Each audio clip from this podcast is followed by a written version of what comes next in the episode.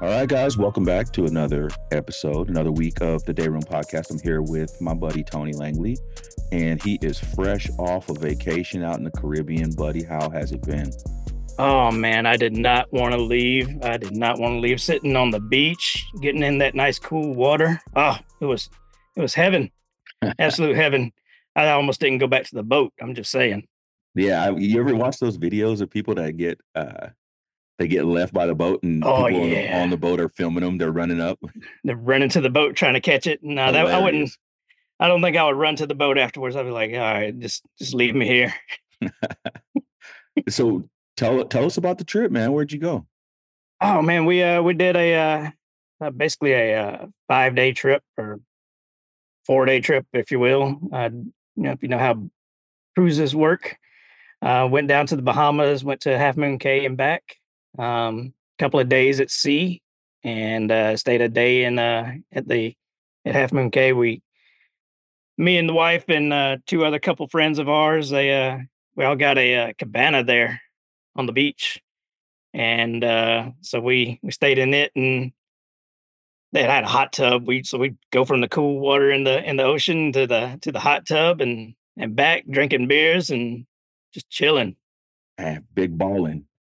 yeah but uh the cruise was cruise was fantastic. It was a little bit uh it was a little bit rocky. Um we left out of charleston uh going down to the bahamas and and i think uh, i think a lot of it had to do i'm not sure about the weather or whatnot but we had uh weather that was uh winds that were going against the uh against the current it was basically going against the gulf stream uh, going down and then with the gulf stream coming back. So caused for a, little bit more rocky uh ship than i was used to just cutting across How many cruises have you gone on? I've never been on one. So I don't. See, this was uh what my third, fourth one, something like that. Okay. Uh third one. Yeah, third one. And uh it was uh, it was a blast, but I mean, being on boats all my life, it was uh it was it was it was definitely a, a more rocky experience than than that. And one of the one of the couples that went with us it was the first time cruising. Uh so I I, I think it I think it you know it kind of uh kind of changed expectations for them maybe. So What do you mean? Well, uh, you know, you think that it's you know don't you anticipate it being rocky a little bit, but uh, but uh, a lot of times people tell you, hey, look, it's going to be a big boat. You're not going to feel it as much, and and this that and the other, and uh, and this one was definitely it was, it was definitely enough to throw you off uh, throw you off balance a few times. wow. Eh, eh, Did it? Was it like a all day? Did it last all day? Uh, for the most part, I, I'd say that I don't think that the rockiness ever really subsided very much. And there's no like they don't give you any credits or free anything or something like that. Nothing like that. Nothing like that. It's uh, it's just uh, it's one of those chances you take going out on the going out on the water. Yeah. Wow. it was so- it was a blast. It was a blast. Get your sea legs and you're good to go. Uh, I, I think so. Anyway, you got to find a way to to keep your upper body level while moving your moving your knees a little bit. yeah. Catch that rhythm of the ocean. Yeah, I, I'm gonna go on my first cruise uh, at the end of May, going into June. So uh, hopefully none of that for the first one. I don't care after that, but I I don't want. Where are you going out a of? Weird experience. So initially, I I haven't booked it yet, but initially I was thinking this is gonna be my first cruise, and it's gonna be me uh, taking my mom and my daughter for you know my mom's never really been anywhere, so I'm gonna kind of get her used to traveling before we go on a big trip. But I was thinking of um, going just going down to the west coast of Mexico, five day, quick little five day turn. Yeah. Um, but then I thought about it. I know how the weather is here in June.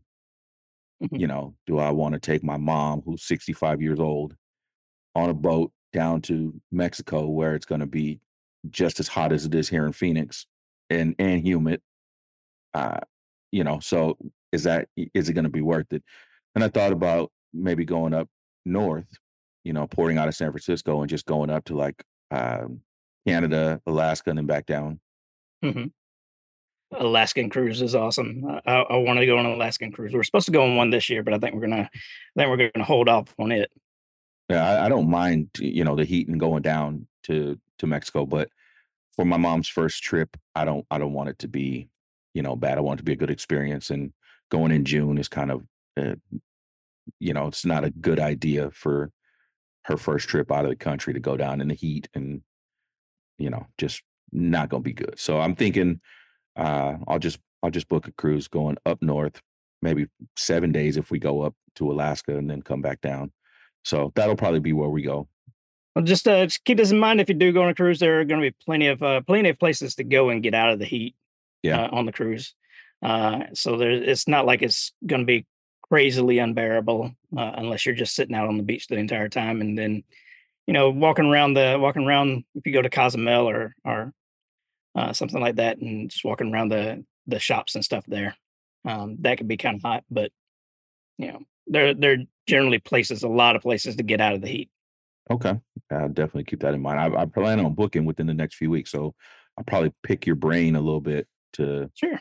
since you know you're a cruise aficionado. I may have to pick your brain and see if there are i- i- if you got any tips or tricks for me. Sure thing. Sure thing. All right. Um.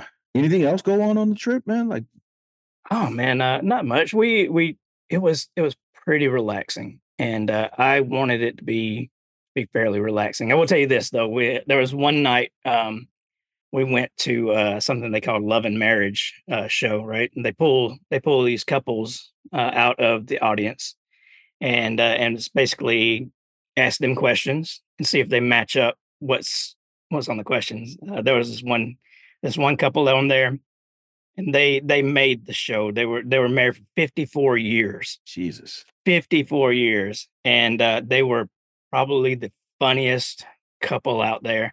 Um the uh one of the la- one of the questions that stands out, right, is uh how many times have you had ice cream on this trip? I, and ice cream is a uh, is a it's it's another word for for having Yeah. sex, right? And this old couple they they get up there and and it's a two part question: is how many times have you had ice cream, and how many times would you like to have ice cream before the trip's over?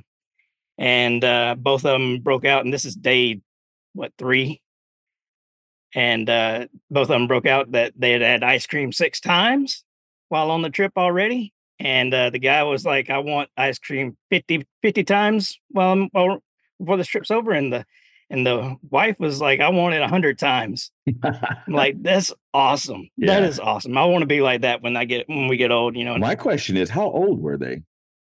They were, I mean, they were they were pretty old. Uh, but they were they were high school sweethearts, Okay, that's what. only been with each other. And the and you could see the love that they had for each other. That was just awesome. It was very awesome. That's why I asked the question too, because um, I've been doing a lot of of research about. Remember we talked about about um, gender dynamics and and, and Mhm. couples and how that that kind of a bond starts to dissipate the more partners you have, especially for Yeah. women. And that's why I asked like how how how old they were because if they were high school sweethearts and they were just together, you know, just them them two, they never been with anybody else. That's what you get right there. 54 years and however many more they got going. Yeah. They had another question that stands out, and I want to bring it up real quick too. They um they asked uh what was the wildest place that you ever uh, had ice cream, right? Uh so um the the director is looking over looking over their shoulders and uh and he kind of tricks the he kind of tricks the lady in the relationships like hey he's he's written down three things. I think you got to match him. So he hadn't written down three three places. And uh so they uh they ask him where's the where they ask her at the whenever it comes to revealing answers where the uh where are the wildest places get her to name three of them she says uh the first one was on the on the kitchen table making dinner. And uh so it's like, all right. The second one was on the front lawn raking leaves. Oh my this, God. this is this is awesome. This is awesome, right? The third one really blew everybody away. She says, on our daughter's bed. Oh, we lost it.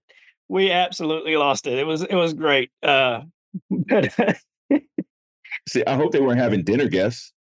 Uh, I, I don't know. it was it was pretty funny though. It was That's awesome. it was great. that is awesome. Did you guys? They were the ones that answered. You guys didn't get to answer.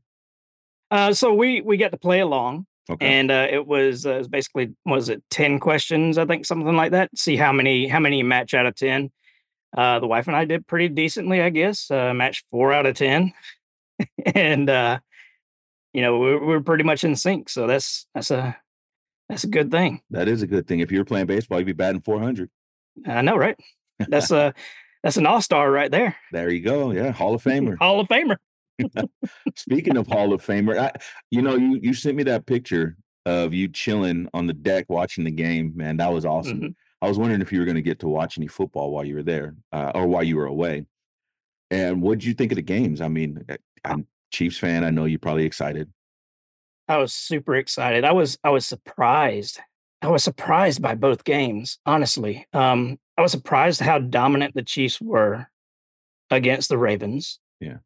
Uh, it, it really surprised me and gave me a gave me a, a good sense of hope for the team um, coming up in the Super Bowl. You know, and ecstatic ecstatic that they uh, that they won it. Uh, Lamar Jackson was still really good in the game. Yeah.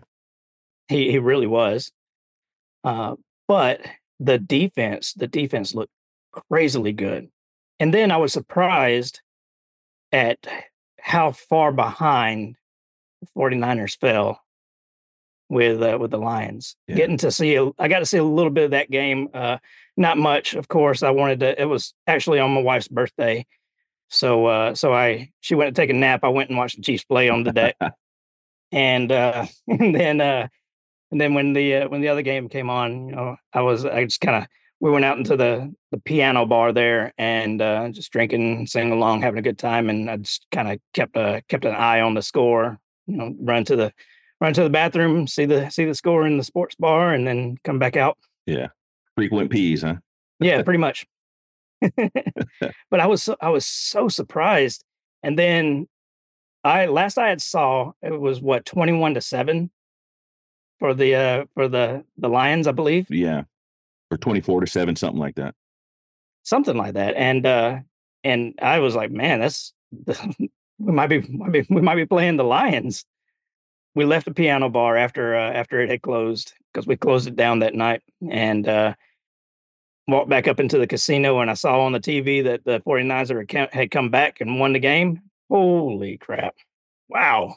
Yeah, you know, and I- didn't really, I didn't watch much of the uh the Chiefs Ravens game because I was working, but I got to catch the the Niners Lions, Mhm. and you can see uh in both of those teams, in in the Lions and the Ravens, they're hungry. They're going to be Yeah. around for a little bit, man. Dan Campbell has worked wonders with that team, and Harbaugh, of Yeah. course, always has the Ravens looking good. I think it's going to be it, it's going to be tricky with more with the Ravens than with the the Lions because there's really there there isn't a lot of tough competition in the uh in the NFC like there is in the in the AFC. I mean, you got to contend with Josh Allen and Tua and now, you know, the Ravens and Bengals. And there's there are so many teams that you got to contend with uh for Mahomes and the Chiefs that I mean, what are you going to do? But I think that the Lions are going to be around for a long time. Maybe you could see that they that the lack of experience came into play in big games in in you know postseason games. I think they just blew their load early and didn't follow up. Yeah, I, I think so too. They uh they they they had to let off at, at some point. Uh Jahmyr Gibbs was just going just going crazy on them, and then they stopped running for whatever reason. Yeah, They could have just kept running that ball, and uh, if they made it, they made it. If not, then so what? So what? You know. yeah. And it could it could have easily been a, a different game. I think um, one of the big things, and again, I love Dan Campbell. He's probably my favorite coach right now, besides Antonio Pierce. But he, I think he's learned now that you have to make an adjustment from regular Yeah. season to postseason. You know, going Definitely. for it on fourth down. You know, not taking points when they're when they're available. Uh, it's going to bite you in the ass, especially if you're playing against a rock solid team like the 49ers. And, Exactly. I mean, even if, if they would have gone to the Super Bowl and tried that, the Chiefs would put up 50 on them. You're you're just handing the ball back to to superstars. You know, but Brock, I, I say superstars. Brock Purdy is a legit star now. Yeah, he definitely is. He he does not get enough credit And uh, and although that team, I mean, that team is absolutely stacked. Yeah. Absolutely stacked. Uh, but he does not get enough credit for what he does for that team. People call it a game manager, and, and I don't know why it ever got to the point where people calling a quarterback that's a game manager being a bad thing. Why is that negative? You know, I mean, you look at it. Mahomes is a game manager. Yeah. He just has that that flashy uh, skill style, you know, and and, and uh, Brock Purdy, man, he uh, he can he can be on it. Fun fact: my daughter goes to the same high school Brock Purdy went to. Oh yeah, Yeah. nice. Yep. So I think they're actually going to change the name of the football field. They're, they're, No getting, they're putting in turf. Yeah, they're putting in turf over the summer, and I think they're going to change the name of it. We'll see. If he wins the Super Bowl, it's probably already done. It's a done deal. I think it's I think it's awesome that uh, two of two of my favorite teams uh, show up in the Super Bowl again. Um, I uh, I've always had a, I've always had a love for the 49ers. Uh, I was a big Montana fan, and Montana leaving was the reason that I became a Chiefs fan. Yeah.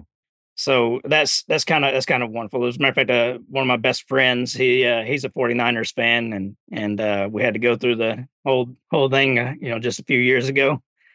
Uh, and uh, luckily, I came out on top.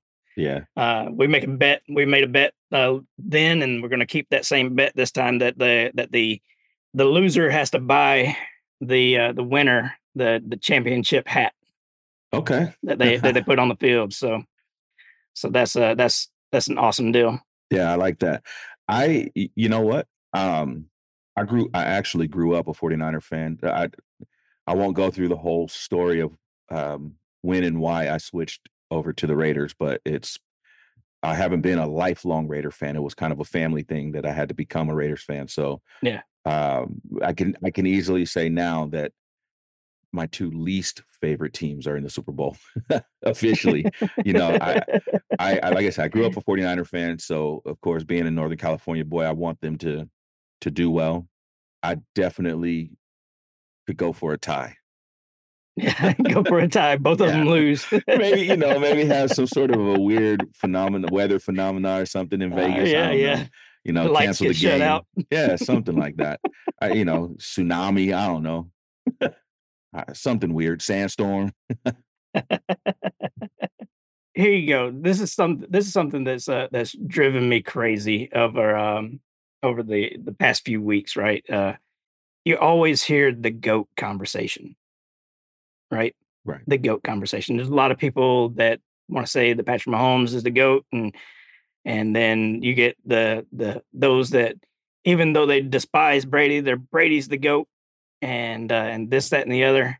You know, you get the you get the goat conversation in every in every sport. Like you think about Michael and LeBron, right? I was watching the reason that I, I brought it up that I wanted to talk about the goat thing. You talk to Michael Jordan, ask him who he thinks the goat is. He says, "Wilt." He says it's Larry Bird. Okay. I guess it is, you know, it's it's more it, it has to be an opinion thing. It has to be. Yeah, it, it is. It has. I mean, definitely has, and and definitely in most cases, you know, like you look at the who is the goat of college football coaching, right? It's it's hard to deny Nick Saban, right? Right. Yeah. But but you have an you have a, a solid argument for Bear Bryant, Bobby Bowden. You have a you have a you have a you have an even even tougher argument there uh, for for Eddie Robinson. Yeah. I mean, Eddie Robinson was a heck of a coach. Yeah, you unless you are a diehard football fan, most people don't even know who Eddie Robinson is or where he coached. Right. Right. And that's unfortunate. That is so unfortunate. So unfortunate. It is what it is, though. You know, we don't we don't we don't teach those things. Now, I, I'll say this: um, I, I listen to my like terms these days because, I, and I'm going to say because of social media, just because of how fast these things can travel. They're so watered down. Yeah. I, I was talking to my daughter and her friend the other day. We were watching the soccer game, and she kind of she said this term that, "Oh, this player is goaded." Like, did, what does that even mean? What does, What does that even mean? uh, and her and her best friend they were arguing with me. That, you know, I'm talking about WNBA players and Mhm. who some of the best uh, women's basketball players ever are. And to me, the best women's basketball player ever, ever, ever to play the game, hands down. I'll, I'll give you one guess. Who do you think it is? So I, I'm I'm thinking of the um, she was uh she was the she was the coach for what was it Tennessee for a while. You're thinking about um, Pat Summitt. Yeah, yeah, Pat Summitt. Now, for women's coaching, maybe. I, Yeah. You know, but Laura VanDerveer is giving her a run for her money right now. But the best female basketball player I mean, one I've ever watched, and, and two probably has ever grabbed a ball, is Cheryl Miller. Mm, I mean, multiple times she scored 100 points in a game. Multiple Yeah. times. High school, college. It- it's it's crazy. There if you like they ask any player that's played against her and they say she's the best, hands down best women's basketball player ever. When I heard my my daughter and her friends say that um Kelsey Plum is a go, I'm like, she's been in the league, what, three, four years? right. I, I think even Cheryl Miller at like however old she is, 55, 54, probably shoot the lights out on her. Yeah, exactly. Like You know, when it comes to when it comes to talking about the GOAT, I think you kind of got to let things play out. And it does, it's it's cyclic. It, it- you gotta yeah, definitely. it's opinion, but numbers don't lie. If we're talking about championships, then we already know. Yeah, exactly. You can't you can't deny it if you're talking about championships and and but like I don't even think Tom Brady's the GOAT. Like my personal opinion, Joe Montana is. As as far as quarterbacks in in the NFL. And and I'll tell you I'll tell you why. He he did it at a, at a totally different time. Only played 16 years. Tom Brady took 23 years. How many years did did did Joe Montana sit? He didn't sit. Tom Brady had to wait his turn. Joe Joe got sat uh, during the middle of his career because of injury. Yeah, no, no, but I mean early on. Yeah, uh, what he came into the league and uh, he didn't he didn't start as a rookie. All right, so he was drafted in 1979. Good God. And uh, so yeah, he uh, he became starting quarterback midway through the the 80 season. He was uh, he was he was backing up uh, his backing up DeBerg. I didn't know he didn't play an entire season due to injury at Notre Dame. Yeah. That's crazy. Montana appeared in all 16 regular season games during his rookie season. And when we know Brady didn't have a chance because he was sitting behind um, Drew Bledsoe. And Yeah. until Bledsoe got injured, that's when he, you know, that that's when he Yeah. finally got his start. He uh, Montana came and started his second second year and started ever since then. He got a chance and he he took it. I had I had a, a love hate relationship with Tom Brady just because of that stupid tuck rule in, in 02. Yeah, if he hadn't gone to Tampa and won a Super Bowl, I would say Joe Montana was hands down the goat. yeah, But because he did it, uh, you know, everybody, oh, it's it's Belichick's system, it's Belichick's system. He went to another team in another system uh, with another offensive style and won a Super Bowl, and almost won another one. Yeah. And that, so I mean, with that, I'm like, okay, I, I gotta say, I will tell you this: uh, Tom Brady definitely one of the greatest, and the argument for sure, the argument is is very valid for him being considered the greatest of all time at NFL quarterback. And anybody that argues completely against it, that's that's just asinine, right? However, you look at a lot of the rules that protect a quarterback now, and uh, it's, it becomes a totally different time from some of the all-time greats, Montana, Marino, you know, Yeah. uh, things like that. So, I would like to see what I would like to have liked to seen is how would how would they match up in time together? You know, yeah, there's no denying that in today's in today's world in the NFL, you talk about the goat and you're talking about Patrick Mahomes being possibly up in there, right? nah, not yet. he hasn't done what Brady has done, right? Now he is he has been absolutely fantastic. He's the greatest one playing right now for sure. But you you look at these in comparable, right? So Tom Brady, would he have would he have won it all in the time where hey, the quarterback's an actual football player and we get to beat him up? Maybe. And I'll tell you the saving grace for for Tom Brady, the saving grace for Tom Brady would be his his football IQ. His football IQ is it is one of the greatest out there. Honestly. Yeah. Which is why I say, I mean, he went to a, a completely different offensive style and, and won a Super Bowl. Yeah. He elevated that team, even though that team was that team was really stacked. Yeah. Let me ask you this though. In comparison, how many Hall of Famers did Joe Montana play with, and how many Hall of Famers did Tom Brady play with? Yeah, we definitely have to wait to see. I mean, there's there's no doubt that you know Gronk is going to be a, a first round Hall of Famer. Um, yeah, you know, uh, and Brady, of course, is going to be a first round, uh, you know, first ballot Hall of Famer. You look at uh, you look at what Montana did in in uh, in in the '80s with Jerry Rice. You know, Jerry Rice is the one that really stands out. He mm-hmm. was he was something else, but even that wasn't even his biggest target. No, if if I could name uh, John Taylor, Roger Craig, they played with fullbacks too, and I can't even think yeah. of the fullback's name. Uh, but the number of Hall of Famers that he played with in comparison to Brady's list of Hall of Famers is another thing. Yeah, I get it. The, the rules are different, and and we can we can even talk about uh, the basketball situation uh, with MJ and LeBron. Mm-hmm. Uh, you know that that comparison, and I, I do want to get into that, but I look at could he do more with less, regardless of the rules, regardless of the style of play, because it's not just you know it's it's all around. You still got to get the ball out, no matter what the rules are for the quarterback. You know, defenses will make adjustments early on when those rules changed, where you know you you breathe on the quarterback and you're getting a 15 yard penalty. I, I understand yeah. that. But now, you know, it, has been years and then they, you know, defenses have been forced to make the adjustment and they have. I have to I have to look at what did what did Joe Montana do with what he had and could he do what he did with I won't say lack of talent, but with the available talent that Tom Brady has had around him. You know what I'm saying? You look at it this way, right? When uh, when Montana was traded to the Chiefs, made the AFC Championship game. Yeah, with uh, with a Chiefs team that was that was really hurting, but I mean they had Marcus Allen, and uh, and that was the that was the biggest the biggest help that he had with uh, with the Chiefs.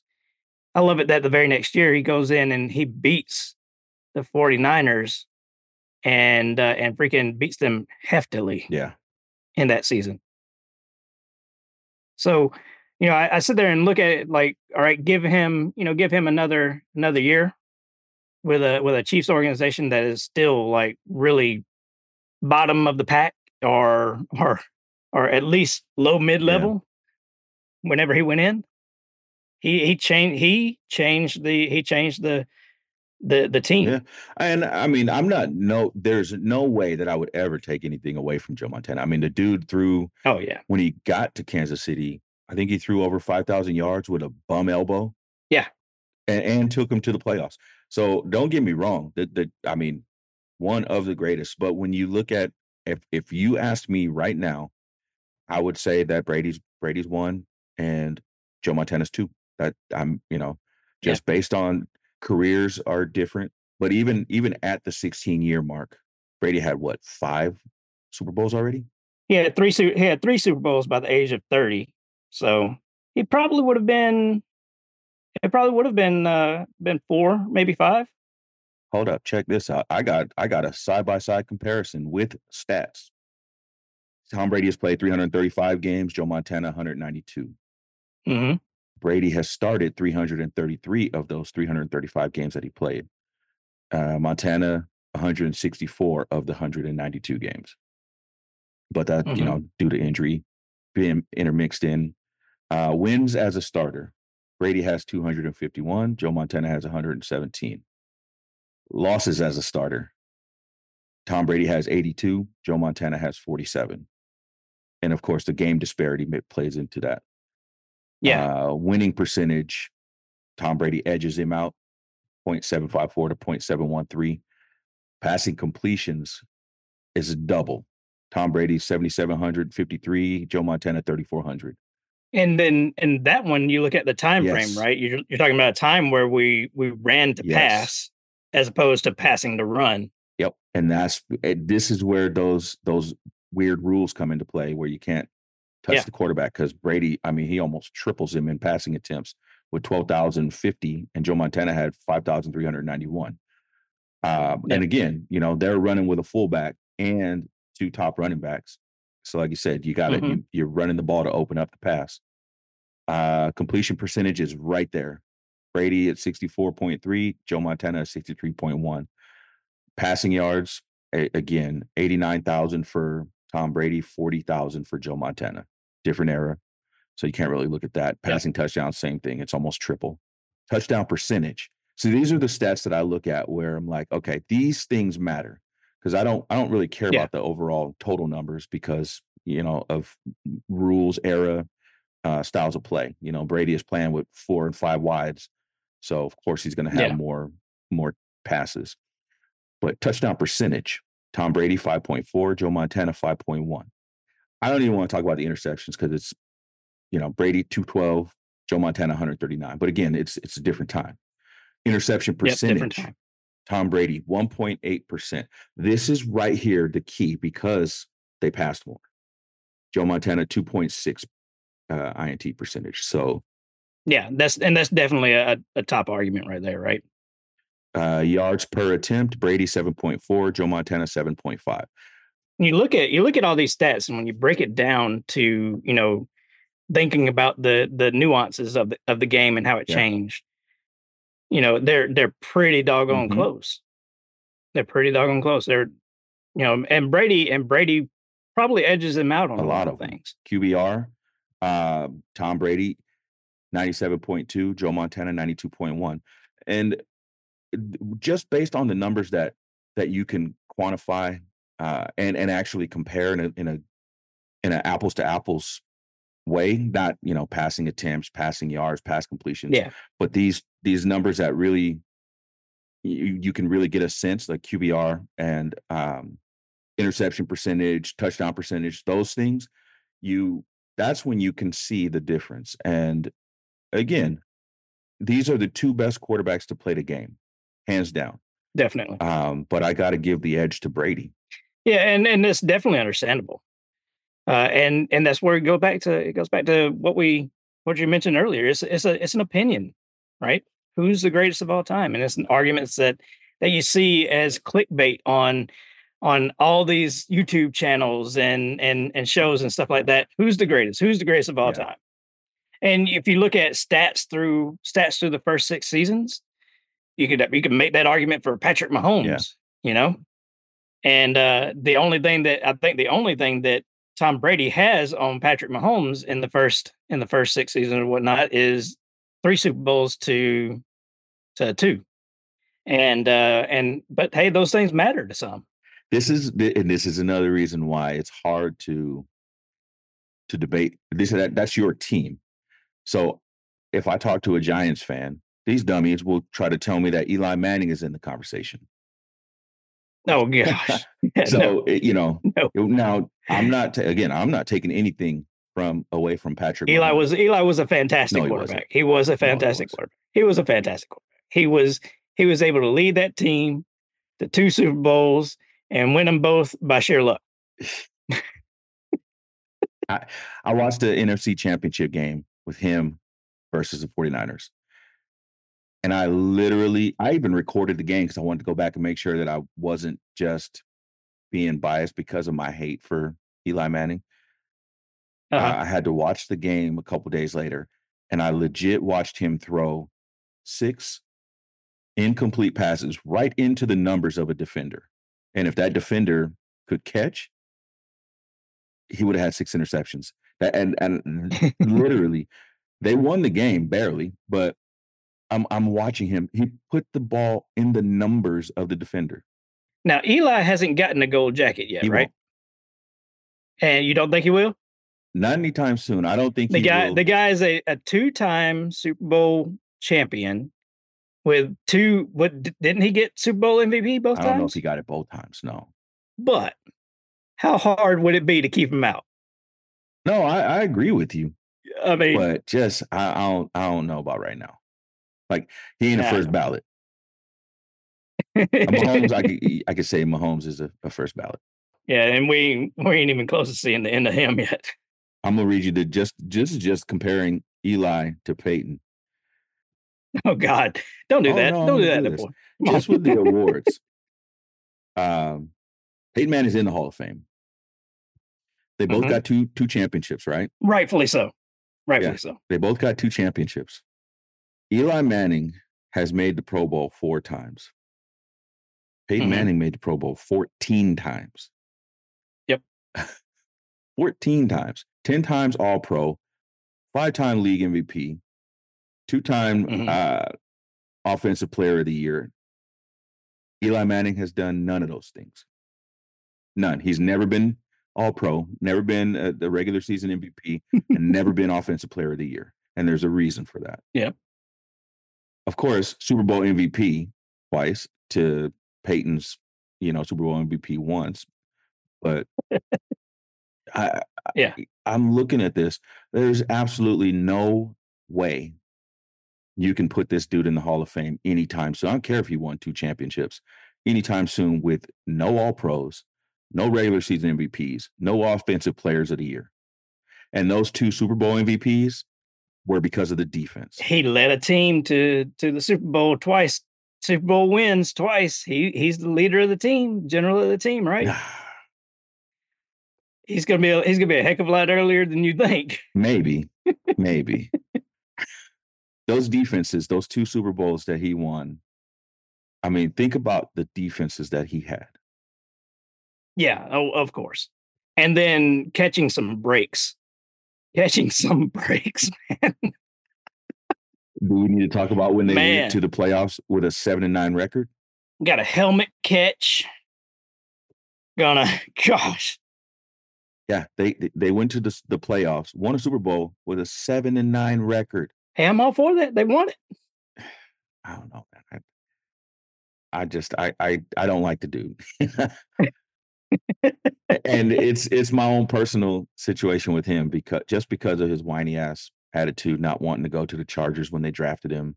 Yeah, yeah, definitely a uh, a little prima donna type of uh type of attitude when he when he got there, right? Yeah, like like the NFL owed him something. It's like, Yep. bro, this is a, a privilege.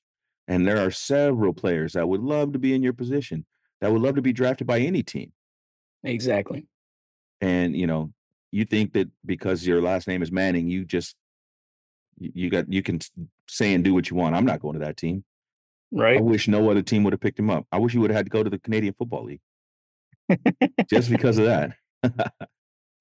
Well, there's one thing we'll definitely agree on. He is definitely not the goat.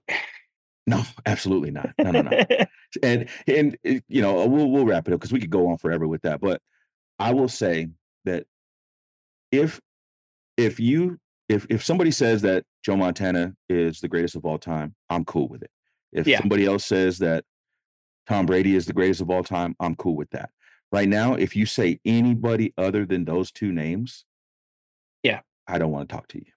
It's like you would you would love to be able to say Marino being one of the great. I mean, he's definitely one of the greatest of all Yeah. times. Of course. Uh, but goat, no, No. no. Uh, Johnny Unitas, even maybe, but no, no. goat, no. top five, then yeah, you got to lump those guys in. You know, Yeah, but there are a lot definitely. of quarterbacks that could fall into that category too. Yeah. Um, but yeah, I, I will say there's no question that one of those two guys, and you can interchange them, Joe Montana, Tom Brady, you could interchange them. One of those two guys Yeah. will have to be. I I agree. I I think that if you if you have anyone other than those two in that conversation at this current time, uh, it is uh, it is it is an argument that you're going to have. You know, You smoking some funny cigarettes. right? Exactly. Now, for basketball, it's a little bit. This is a, a little bit easier to squash. Yeah. Um, I appreciate what LeBron has accomplished in the NBA. Mhm. He ain't the GOAT. I'm sorry. Exactly. I will say, and this is how I shut down every single young person that that tries to tell me that he's better than Jordan uh, overall. And I don't care about the points because you you get those by default of playing since you were 18 years old. Yeah. Um, you know, Jordan went to college. But when you have to manufacture teams to win championships, I got a problem. If he had won a championship when he got to Cleveland, if he had stayed there and won a championship or two or three, Mhm. you know, they built the team around him and he carried the team in the city, then I would have been like, okay, cool. But he's had to jump around to to multiple places that already had all-stars on the team. Yeah. To to get the championships that he's gotten. Again, not taking anything away from the accomplishments. Now, you say if you had to manufacture a team, right? S- So then, should we take away number seven from Brady? Mm, It's because of him that they had freaking Antonio and uh and freaking Gronk. You know, come on. no. Football's a little different though. No, no, no. Football's a little different though because you have to have an offense and a defense. Yeah, yeah. They already had the defense. I was going to give you some crap there, man. No, no, no, no. I, I would normally I would I would I, I would agree, but um, you know, I mean, Gronk with back issues, Antonio Brown with whatever issues. you know, he's fighting with his baby's mom every other weekend. We'll get into those issues later on, right? Yeah, yeah, and eh, you know, getting naked and running off the field, stuff like that. It's like Oh, how man. you know the distractions would be Yeah. more of an issue than than anything. But with with basketball, it's a little bit different because you bring those players in and they're playing two way. It's not, Yeah. you know, you. I don't care if Brady would have brought every single uh, offensive Pro Bowler from every other team. Mhm. If if his defense can't hold anybody, they ain't gonna win. Yep. I'll tell you this: I I like LeBron. I I really do. I do too. Um, he is a dynamic player, a heck of a freaking heck of a freaking player. Um, he he elevate he does elevate a team as well. Um, but you know, there's just something that's there's something that's missing from him, uh, almost as if you know he's he's got that uh, it, it is owed to me type of uh type of mentality. You know what I mean? No, and yes, I think he's recently developed that.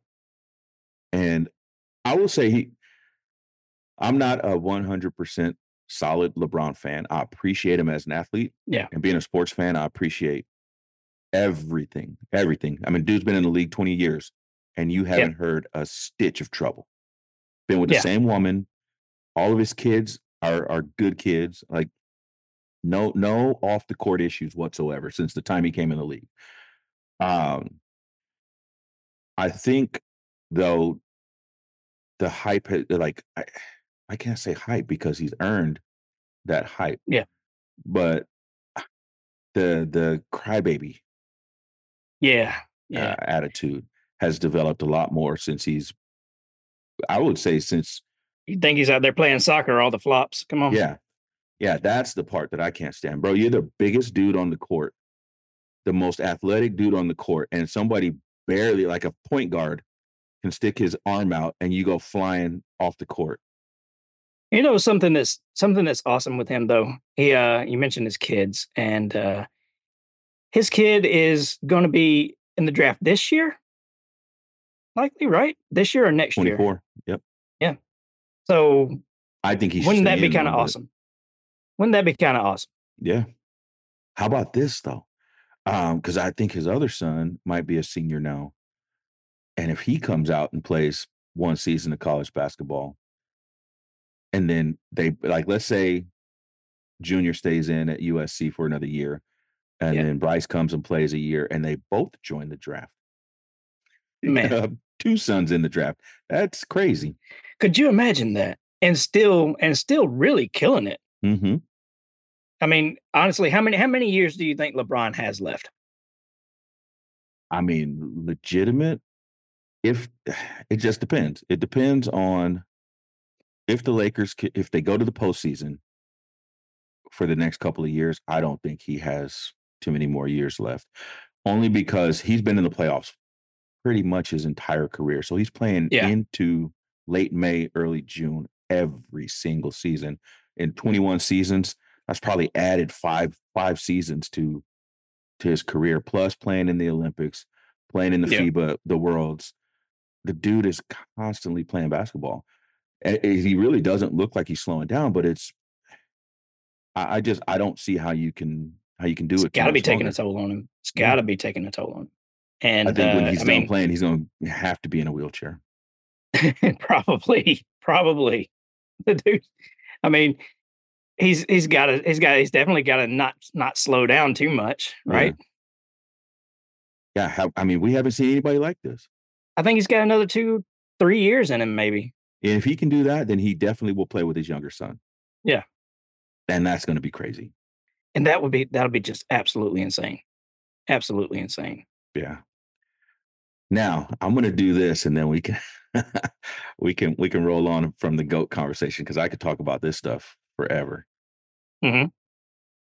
I'm gonna put up side by side numbers for Michael Jordan and LeBron James, and this is what I go by. I don't I don't really, I, you know, the era. Of course, it it matters, but I want to look at stats. I want to look at how they the the the quality of competition you played against. Yeah. Um, and what you've done with what you've had. hmm I mean, even right now with where LeBron James is, and I can't tell when this when these stats were placed. Michael Jordan played 1,072 games overall. LeBron James has played 1,466 games. In those games that they played, Jordan had averaged 30 points. LeBron has averaged 27. Total rebounds, LeBron's got him, and assists, LeBron's got him. Steals go to Jordan, blocks go to Jordan. And that's crazy because Michael Jordan's a smaller guard. Yeah. Um, I mean, LeBron James is a forward, so he should have more blocks, but he doesn't. Uh, field goal percentage and three point percentage, LeBron's got him edged. Free throw percentage is Jordan hands down. Hands down. Yeah. Blocks per uh yeah, blocks.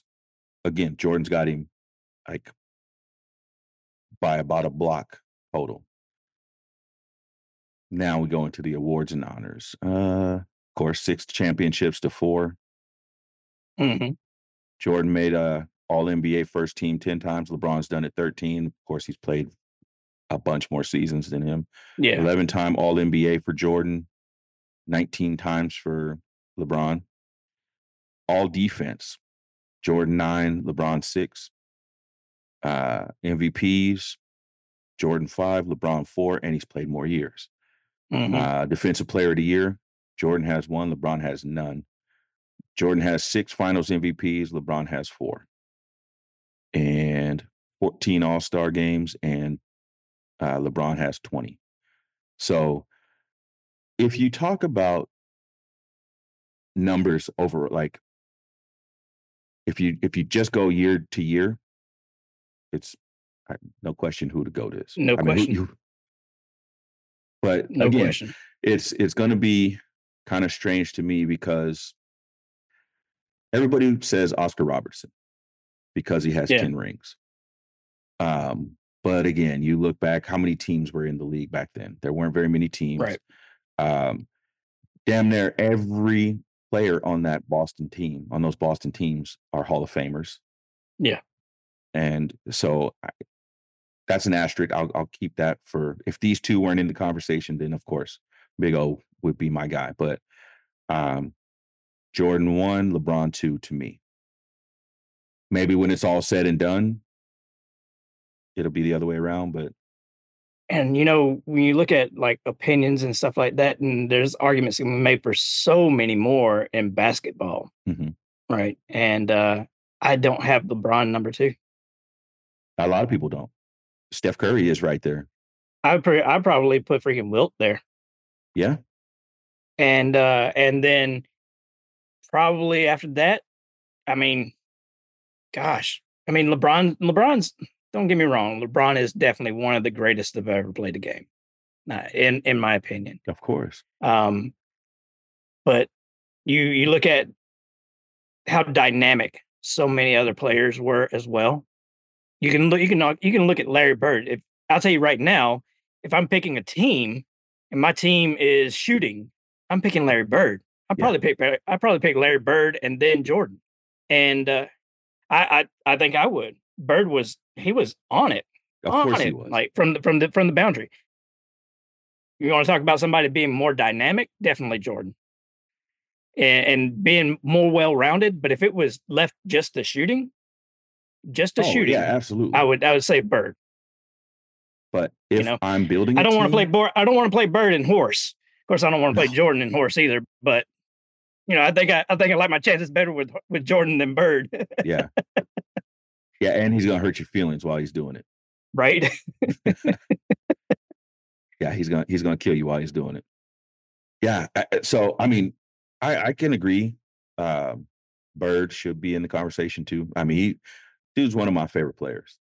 Yeah, and and you can't you can't deny how how how much Magic changed the game. Right. Man, holy crap! But either one of those two guys will tell you that Michael Jordan Michael Jordan's the best. he's he's the best ever. Yep. Um, and and with with basketball, you can also you can you can add a couple of other boxes in there. Mhm. You know, Larry Bird, while he was an amazing basketball player, he didn't do anything to change the landscape of the game. Yeah, it's true. That is true. You know, Magic Johnson, while he was as dynamic as they come, even coming out of college, he didn't do anything to change the landscape of the game. Michael Jordan changed everything about the game, everything. Yeah. You know, he he he was an era in, in his own right. He he was basketball from the time he got drafted until the time he retired. And still, Mhm. you know, he still has an impact. You can make an argument for somebody that's changed the game. Look at Pistol Pete. Come on. Yeah. Yeah. I But- mean, but but he's he's nowhere near as dynamic as any one of those. No. And you got to talk to somebody with with gray hair. that'll that'll Hey, understand. I got a little gray going on. um, Come on. Well, no, no, I'm saying you do, but if you try to talk to a 20 year old or 25 year old, Yeah, they don't they don't even know who's they don't even know who the uh who the the emblems uh actor, right? No. Come on. No, Who is that? I don't know. I don't have Probably no. Jordan or something. The But- ancient guy. the ancient guy. Yeah, I mean, it's that's what I look at when you know when I when I'm looking, especially with basketball. This guy changed the entire landscape as well as one. You know, Yeah, he came in and dominated every. Oh, and I mentioned the level of competition. You know, go go back. We were talking about how many Hall of Famers that Joe Montana played with versus how many Hall of Famers Yeah. Tom Brady played with. How many Hall of Famers has Jordan did Jordan play against? Oh God. You know what I'm Oh saying? my Every gosh. single team had two or three Hall of Famers. That's not the case right now. You know, just uh, the other night I watched a uh, I watched a on YouTube. I saw the uh, what was it the 97, 98 All Star game.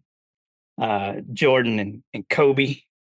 Oh yeah. Oh man, that Yeah. was that was a fun thing to watch. I sit Yeah. there and just watch that and and uh and you know I don't- I I, uh, I I don't watch basketball religiously or or anything like that, especially especially pros anymore.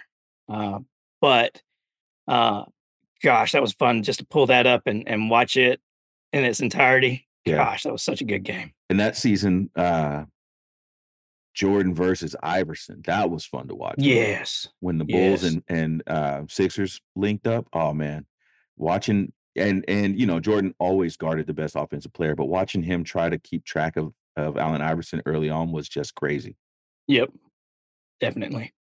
And the other thing too, one thing I can say about LeBron um, is he may be this era's uh, Muhammad Ali or Kareem to a smaller degree than they were. Yeah.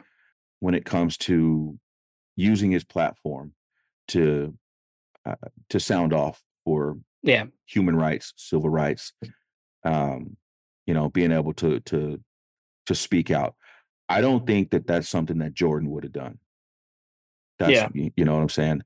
Jordan was definitely a little bit more PC Yeah. I guess you could say, you know, uh, didn't want to do anything except for talking about the, you know, talking about the game and and leave his impact on the game. I, you know, and I mean, you you have to give you have to give kudos to to LeBron for for stepping out and, and saying that he took a huge hit in fandom Yeah. in, in a lot of ways. Yeah.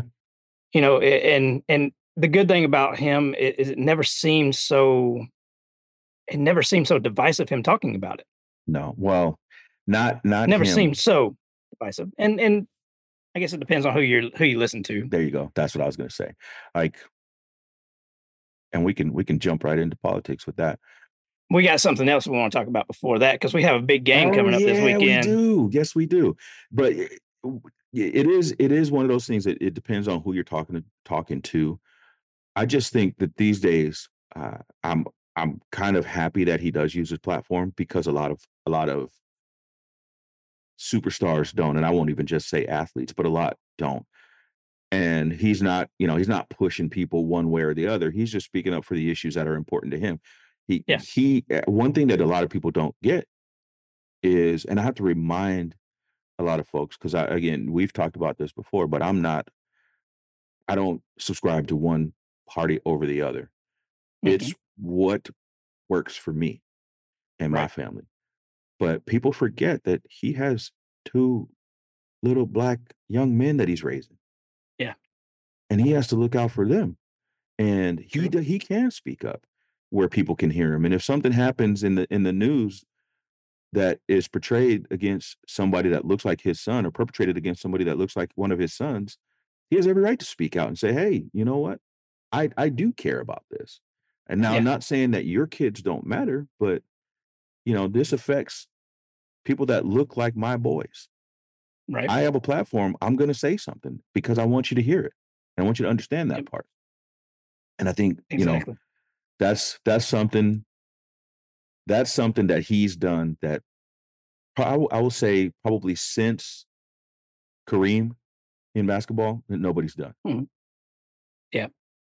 But yeah, let's get let's get to this big game, man. Um I know this is what you want to talk about, so I'm I'll let you run with it because I'm I'm unhappy. yeah, unhappy with the game. A lot of people are. A lot of I have seen so much Chiefs hate over the past, and that's one of the reasons why I wanted to get on the goat topic there because, like, uh, I'm like just so many, so many delusional Chiefs fans that automatically say Patrick's the goat. I'm like, come on, really, really? He's he's got a long way to go. Yeah, he's he's trending towards it, but he's got a long way to go. And uh, and then uh, but there's the hate. Chiefs are Chiefs are slowly becoming the new Cowboys. Is one thing that I saw. I'm like, nah, they ain't that bad. Come on. No, they're they're not that bad. And and you know what? I will say that Chiefs fans are a lot more sensible than Cowboy fans. Oh gosh, yes. I haven't seen a, a Chiefs uh, theme song or uh, I mean, you know, the uh Oh, Don't do it. swag surf, but that's in the game. Like, I got so many Cowboy fans running around. Oh, we them boys. Like, oh no. Yeah, we them boys. Gosh. America's team. Right, right. What makes you America's team? Yeah. Yeah. I you know. So So before we get to predictions, though, I've got a few crazy facts for you okay. about this game, right? All right. Yeah. Number one, the Chiefs are coming off their sixth straight, sixth straight AFC championship game appearance. Isn't that crazy? That is wild. They- yeah. They trailed they trailed the Patriots. Only the Patriots have have more with eight. Now let me say this real quick. Because because you're a Chiefs fan and you're an SEC fan, quote unquote. Mhm. Can I ride the coattails of the AFC West since I'm a Raiders fan? Oh, the AFC West has been his Come on, man. No. On.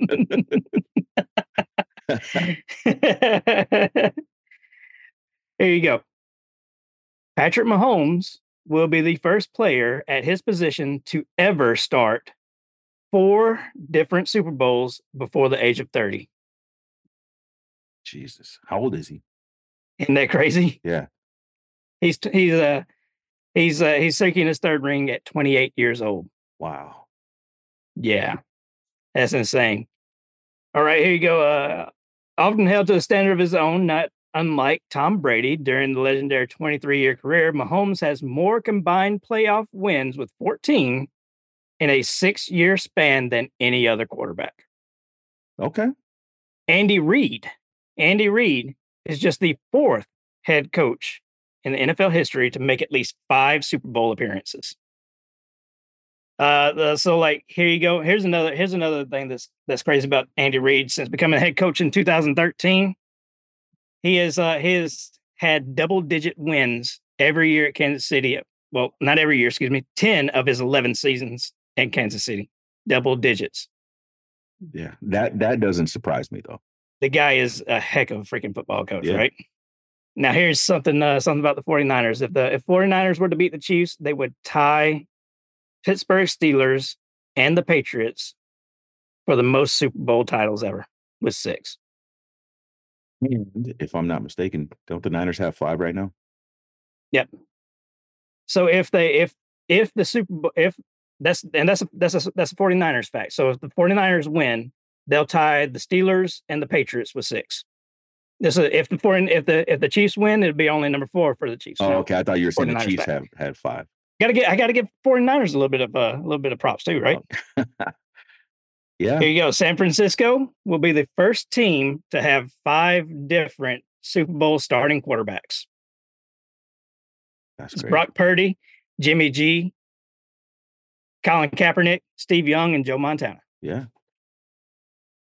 Wow. Purdy will be the third youngest to ever start a Super Bowl in history at 24 at uh, at at 24.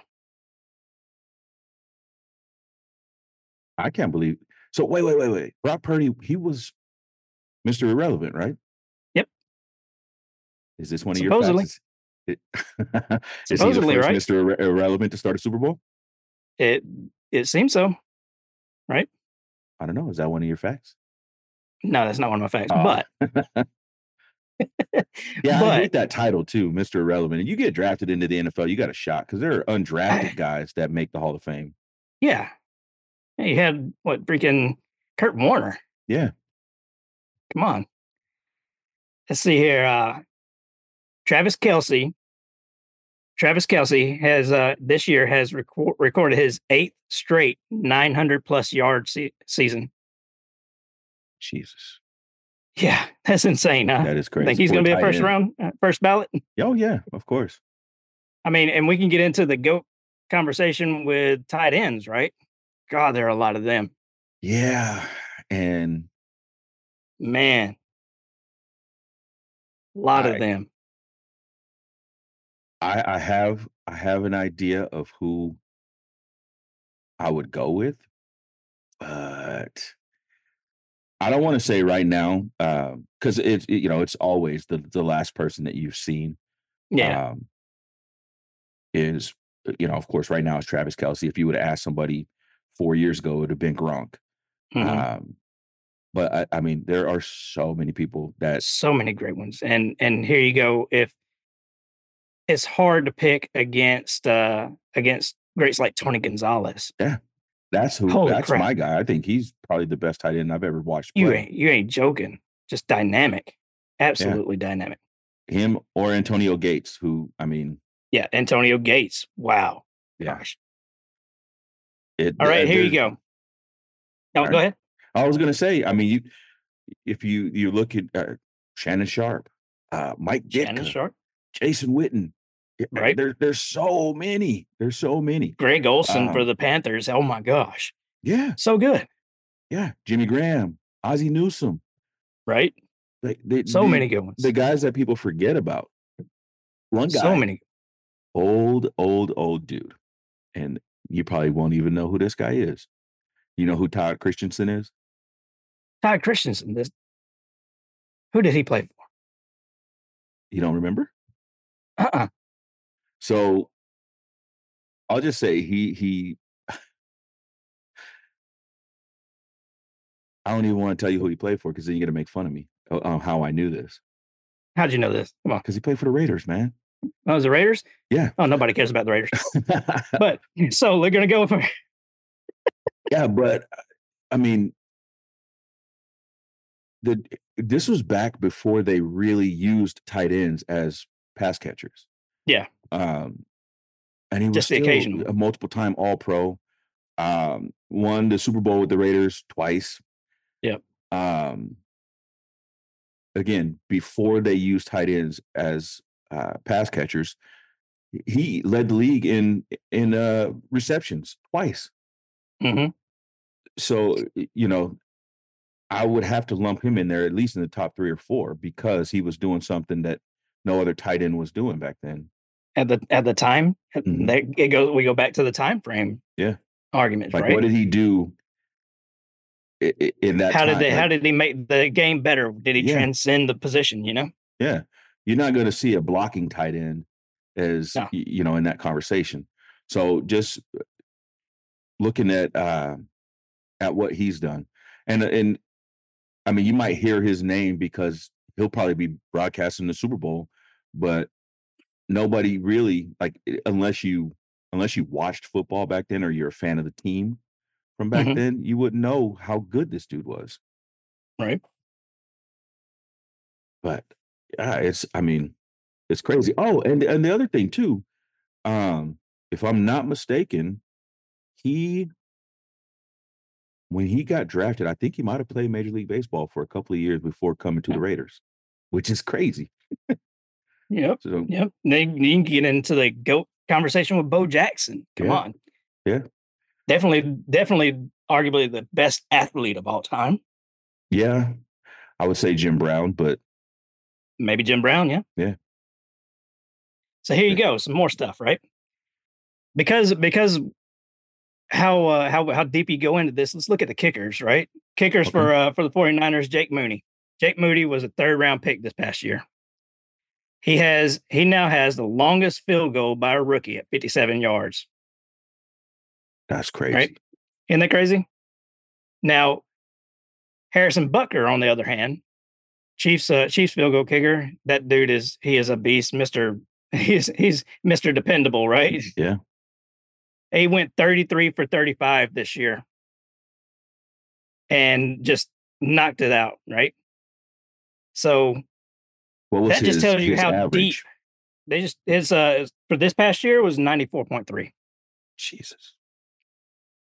that just that just goes to tell you, and both of these teams have huge, like like great defenses, absolutely great defenses, Yeah. and uh, it's gonna and be fun to like, see. It's going to be a fun game. It's really going to be a fun game. I, I think it is anyway. Um, and but before we get to our predictions on this, right? Because we got to make some predictions. The Chiefs are going to be in red in the red home uniforms.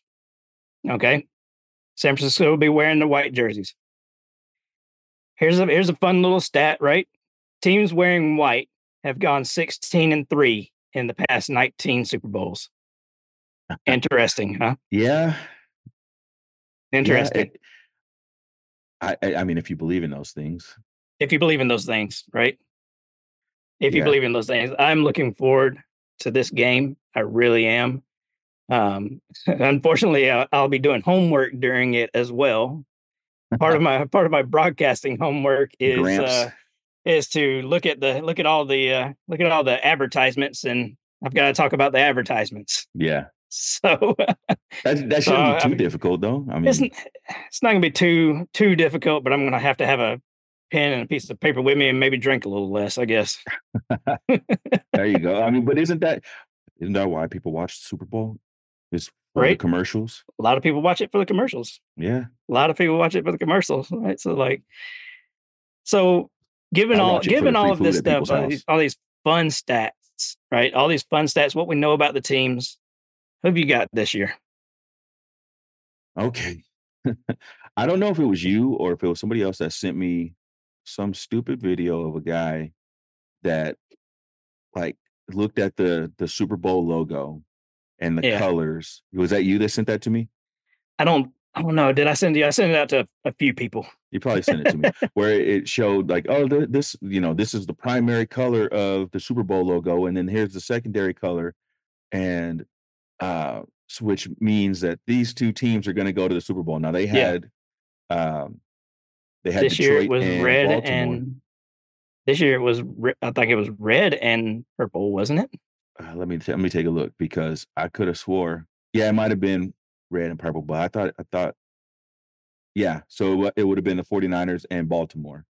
Yeah. Um, and that he's like, "Yeah, yeah, you know, this is, uh this happens and these these people went," and and after the AFC title game, I'm like okay, you know, I don't I don't buy into these things, and yeah, it's red and purple, with purple being the the dominant color, and, Mhm. um, which meant that the, uh the Ravens would win the Super Bowl. Yeah. So, yeah, nope. I I don't I don't buy into a lot of the, uh the, uh uh, a lot of that superstition stuff. The white jerseys, I I would have to look to see where they played. Playing in Vegas. No, I know they're playing in Vegas Oh. this year, but, you know, last year, of course, it was here, Oh, yeah. And, you know, why what what would lead into, uh, the white jerseys? I I like to get to the foundation, you know that. If it's Yeah. if they're playing in in Chicago in a in an open stadium, okay, you're wearing a white jersey, you might be a you know, it is if it's snowing, might be a problem. Yep. If if there's Might be a light shining into the stadium, it might be a problem. I I look at things like that.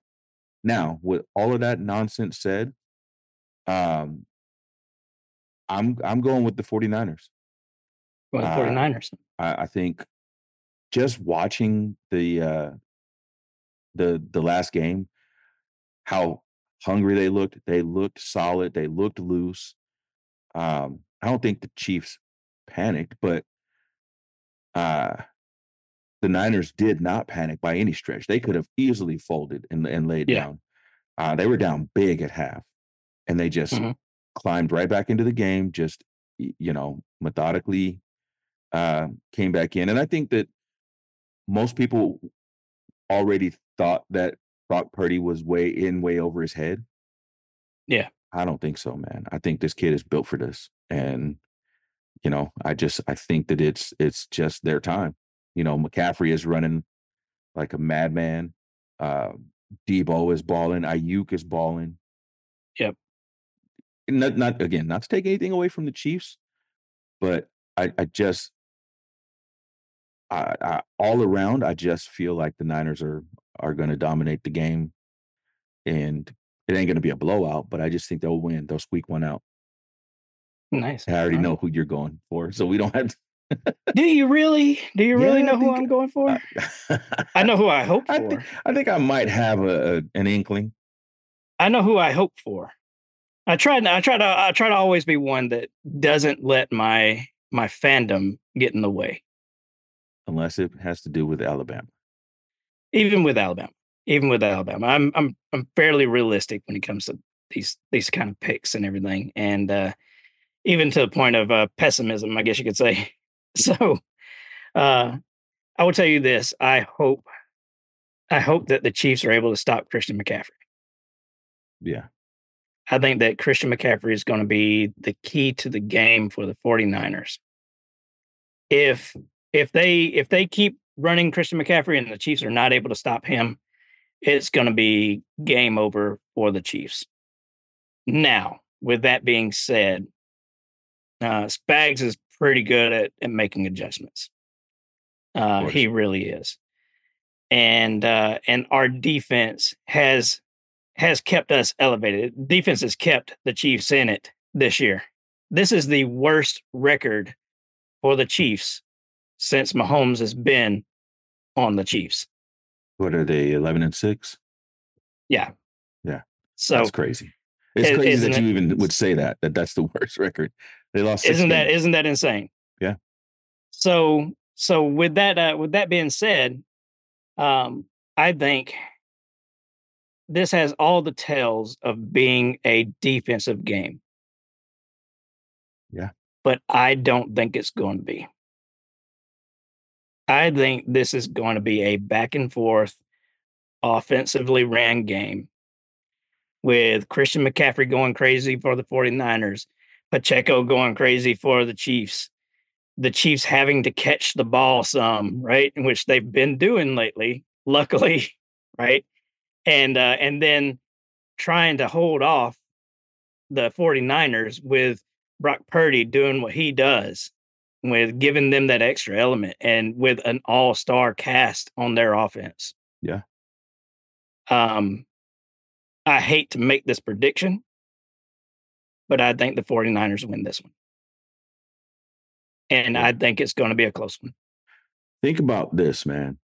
You got bookend defensive linemen, Chase Young and Bosa. Yeah. Gosh. Yeah. It's just that is a stat that is a stacked team that got there a few uh got there a few years ago and and lost it to Mahomes and and miracles and everything and could have easily won it. Uh but they have a different element in Brock Purdy. I think Brock Purdy leads this team. This young man has something has something special and uh and constantly being called Mr. Irrelevant and and being told that he's just the game manager and being told that he's not anything special. Um, I think, unfortunately, that the 49ers are going to beat my Chiefs. I hope not. I really hope not. I'm going to be rooting for the opposite. yeah. But I don't I think man. the 49ers beat the Chiefs and Brock Purdy is Super Bowl MVP. That would be great, especially here, because I mean, I'm sure then my kid will get a couple of days off of school.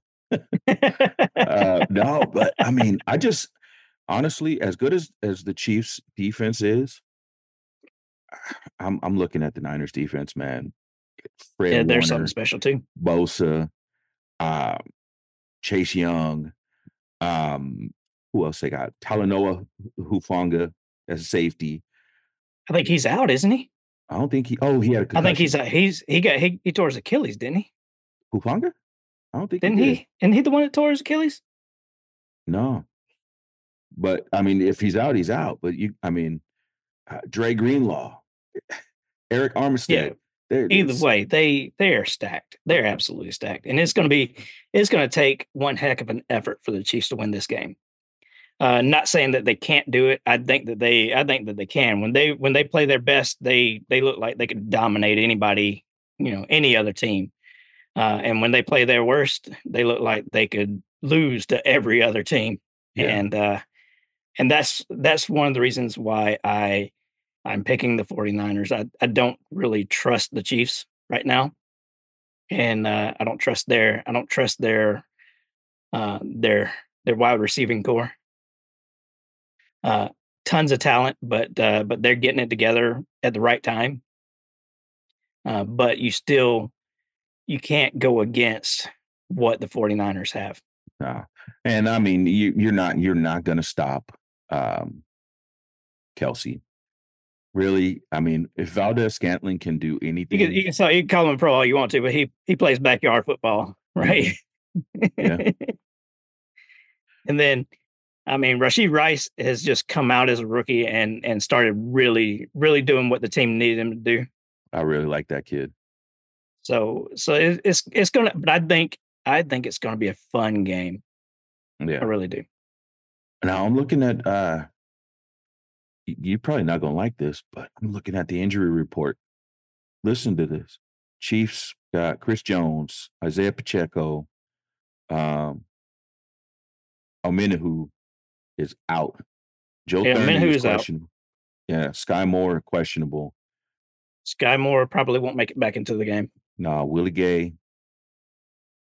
He he might play. Sneed um, might play. Sneed will play, uh, and uh, I think that uh, I think that I think everybody's going to be playing except for Skyy Moore, Ama- Omenihu. Um, uh, I w- I hope that uh, McKinnon gets back in. I don't think he will. He's on the IR, but like he was, he was on his 21 day, and uh, it would be awesome if they get him back in. He's the one who kneeled last year, Yeah. short of the goal line to to seal the deal for the Chiefs. They don't even they don't even show him on the injury report. Uh, Valdes-Scantling, something's up, but it doesn't say. Uh, Rice, there's something going on. I I got a question. How the hell did Blaine Gabbert? Oh, had an oblique injury. Yeah. Blaine Gabbert. How? What'd he do? I have no idea. Stepped on a ball. Yeah. Picked up a clipboard wrong? Picked up a clipboard. Carried uh, carried Mahomes uh, water to him. Yeah, gave him that bad massage. Let's see who I don't I don't really see anybody. Yeah, there's there's nobody on the Niners that that looks like I mean besides Kittle and and um Kittle, Oren Burks, which I mean they really don't need Oren Burks back right away. Even if he just comes off of the bench, he'll be fine.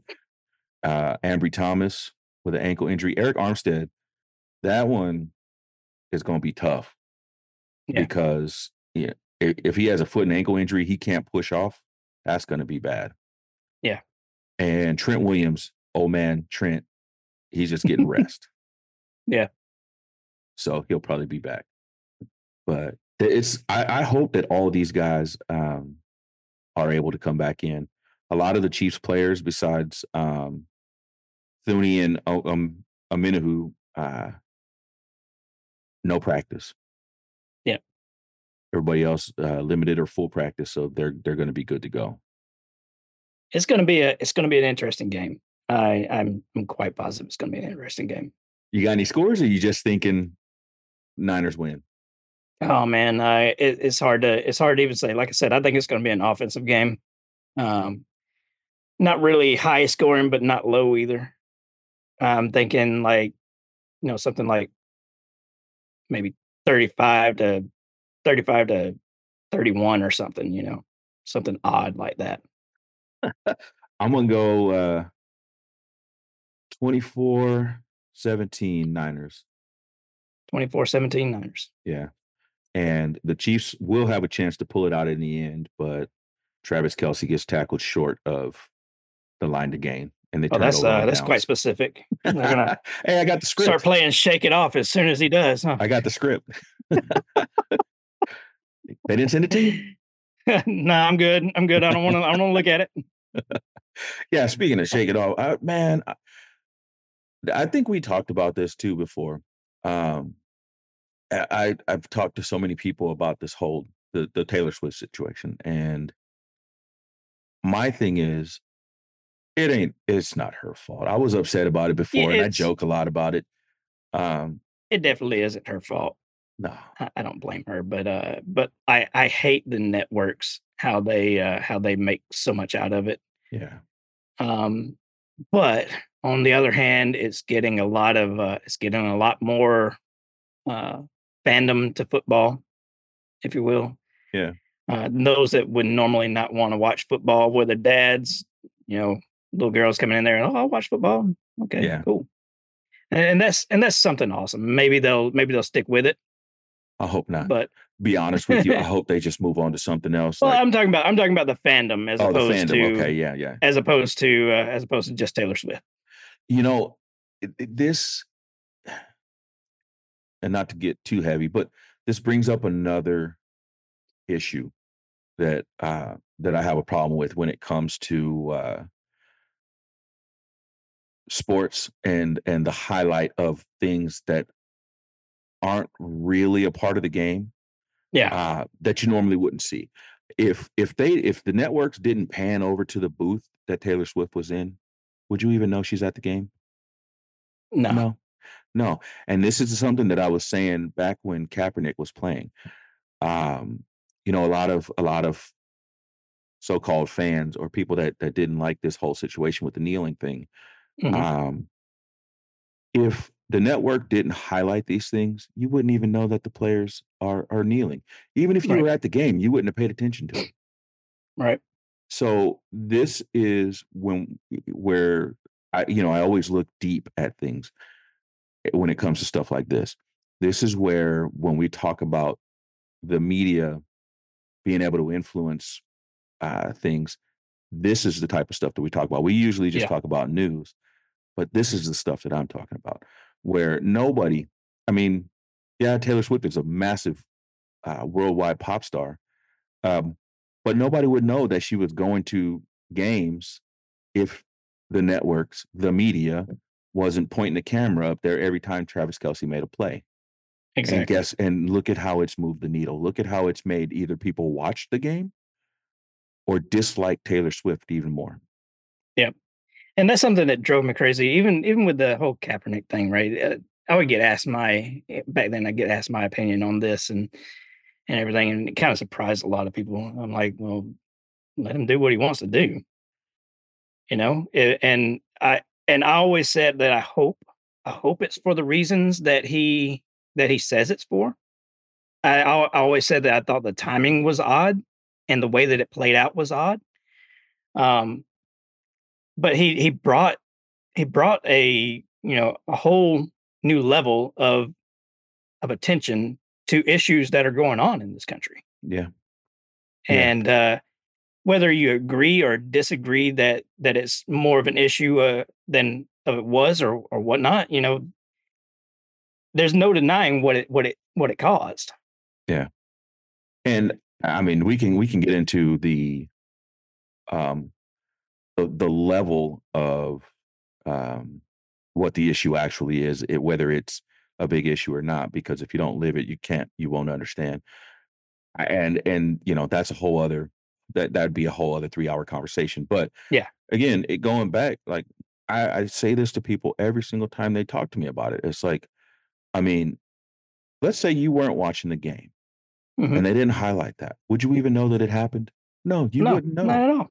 You wouldn't know. He could be over there and have on uh, leopard pants, and you could be in the stadium and you wouldn't even know until they put him on the jumbotron. So those are the types of things like why why does it matter to you? You wouldn't even exactly. know. There's somebody doing something goofy right now. You don't know. Exactly. It doesn't directly affect you. I get asked all the time, you uh you know, you served in the army and you did this right here and and doesn't that make you mad that you like no, I I served in the army to protect his right to be able to do that. Come right. on. And yeah. I mean, that's a, that's freedom of speech, freedom of expression. I, I I served in the army to make sure that we didn't have to stand for a pledge of allegiance or or uh, or the national anthem if we didn't want to. Yeah. You should want to you should want to stand for these things if you have if you have that kind of that kind of pride and everything in the country. Sure, and and the argument can be made for that but that's a personal that is a personal decision. It's exactly. not something that has to be done. Well i mean i have pride in this country and if i want to sit down exactly I tell everybody all the time one of the worst things about going to a movie theater on base is having to stand for the doggone national anthem before the yeah. movie theater. I want to go there and relax. And and and i'll probably piss a lot of our a lot of our listeners off like talking about talking like that, but it's it's it's doggone truth. Yeah. And My, you, here's the thing. Oh, go ahead. Sorry, Tony. I, am just saying it's like it uh it it drives me crazy that uh that people don't realize the the freedom of the freedom of expression that we're supposed to have in this country and it's supposed to be universal right yeah and uh while i don't I don't like certain aspects of it. It is what it is what we're is what we're all about. It's what makes this country special, right? Supposedly. Yeah, supposedly. It's, it's what's supposed to be making this this country special is we have that freedom to to badmouth our government, to badmouth those that badmouth our government, right? Yeah. That's what's supposed to make us special. The problem though, and this is where I it's why I can't I, I can't subscribe to either side. Is fuck your feelings. right. I don't, I don't care that that something like that hurt your feelings. It doesn't matter. You know, it, you I, I don't know. Somebody wearing a swastika could upset me, but guess what? It's their freaking right to wear it. I don't exactly. care. It, it's you know, it is what it is. Like as long as as long as that person is not trying to do any intentional harm to me or somebody else.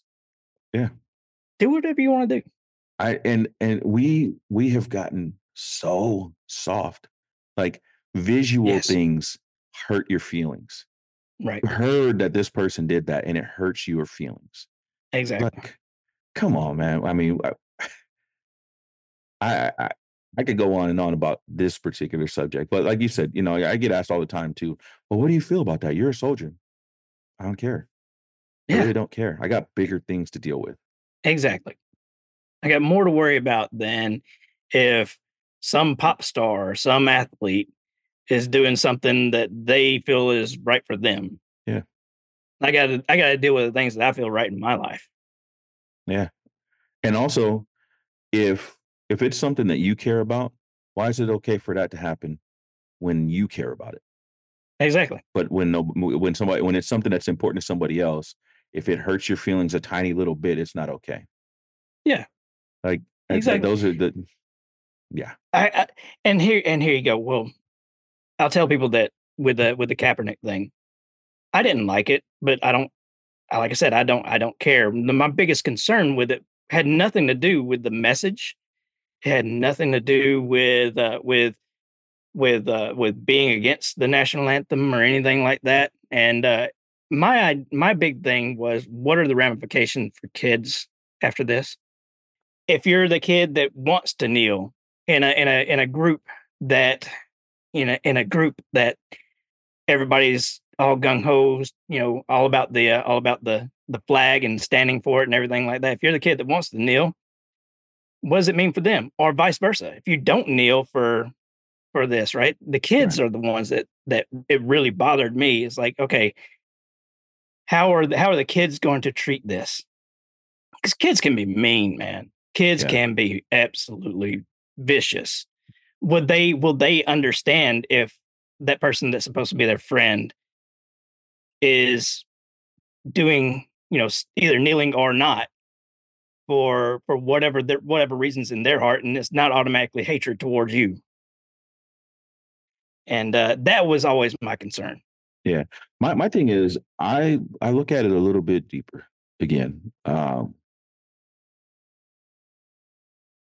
I can't worry about any kids but my own. So I Yeah. take it upon myself to educate the kids on what's happening. Now, also if it wasn't highlighted would they even know about it? Would they even know? You Would know? they even know? Uh, so we wouldn't have to have that conversation, but the problem is, uh, a lot of people are are too afraid to to talk about what the actual motive behind that whole situation is. That's Yeah. all you have to do. You don't have to, like, not worry about, you know, anybody else's kids because that that you're not gonna be able to to do anything about You that. can't you can't change that. You you know, you wanna have, like, a a some sort of protective nature to kids of the future, course. right? So Of you definitely and and you can't trust that everyone's going to teach their kids the same. No. What I would do what I always did in this is, "Hey, look, there's 2 hold up. sides to everything. There's 2 W sides to everything and let you understand where I'm coming from with this, and this is why this is happening, and some people feel feel deeply about it, so if they want to do this, let them do it. Yeah. If you wanna do it, do it." But here's the thing.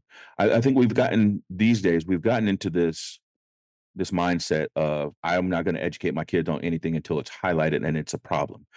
That is true. There are there That's are true. things going on right now.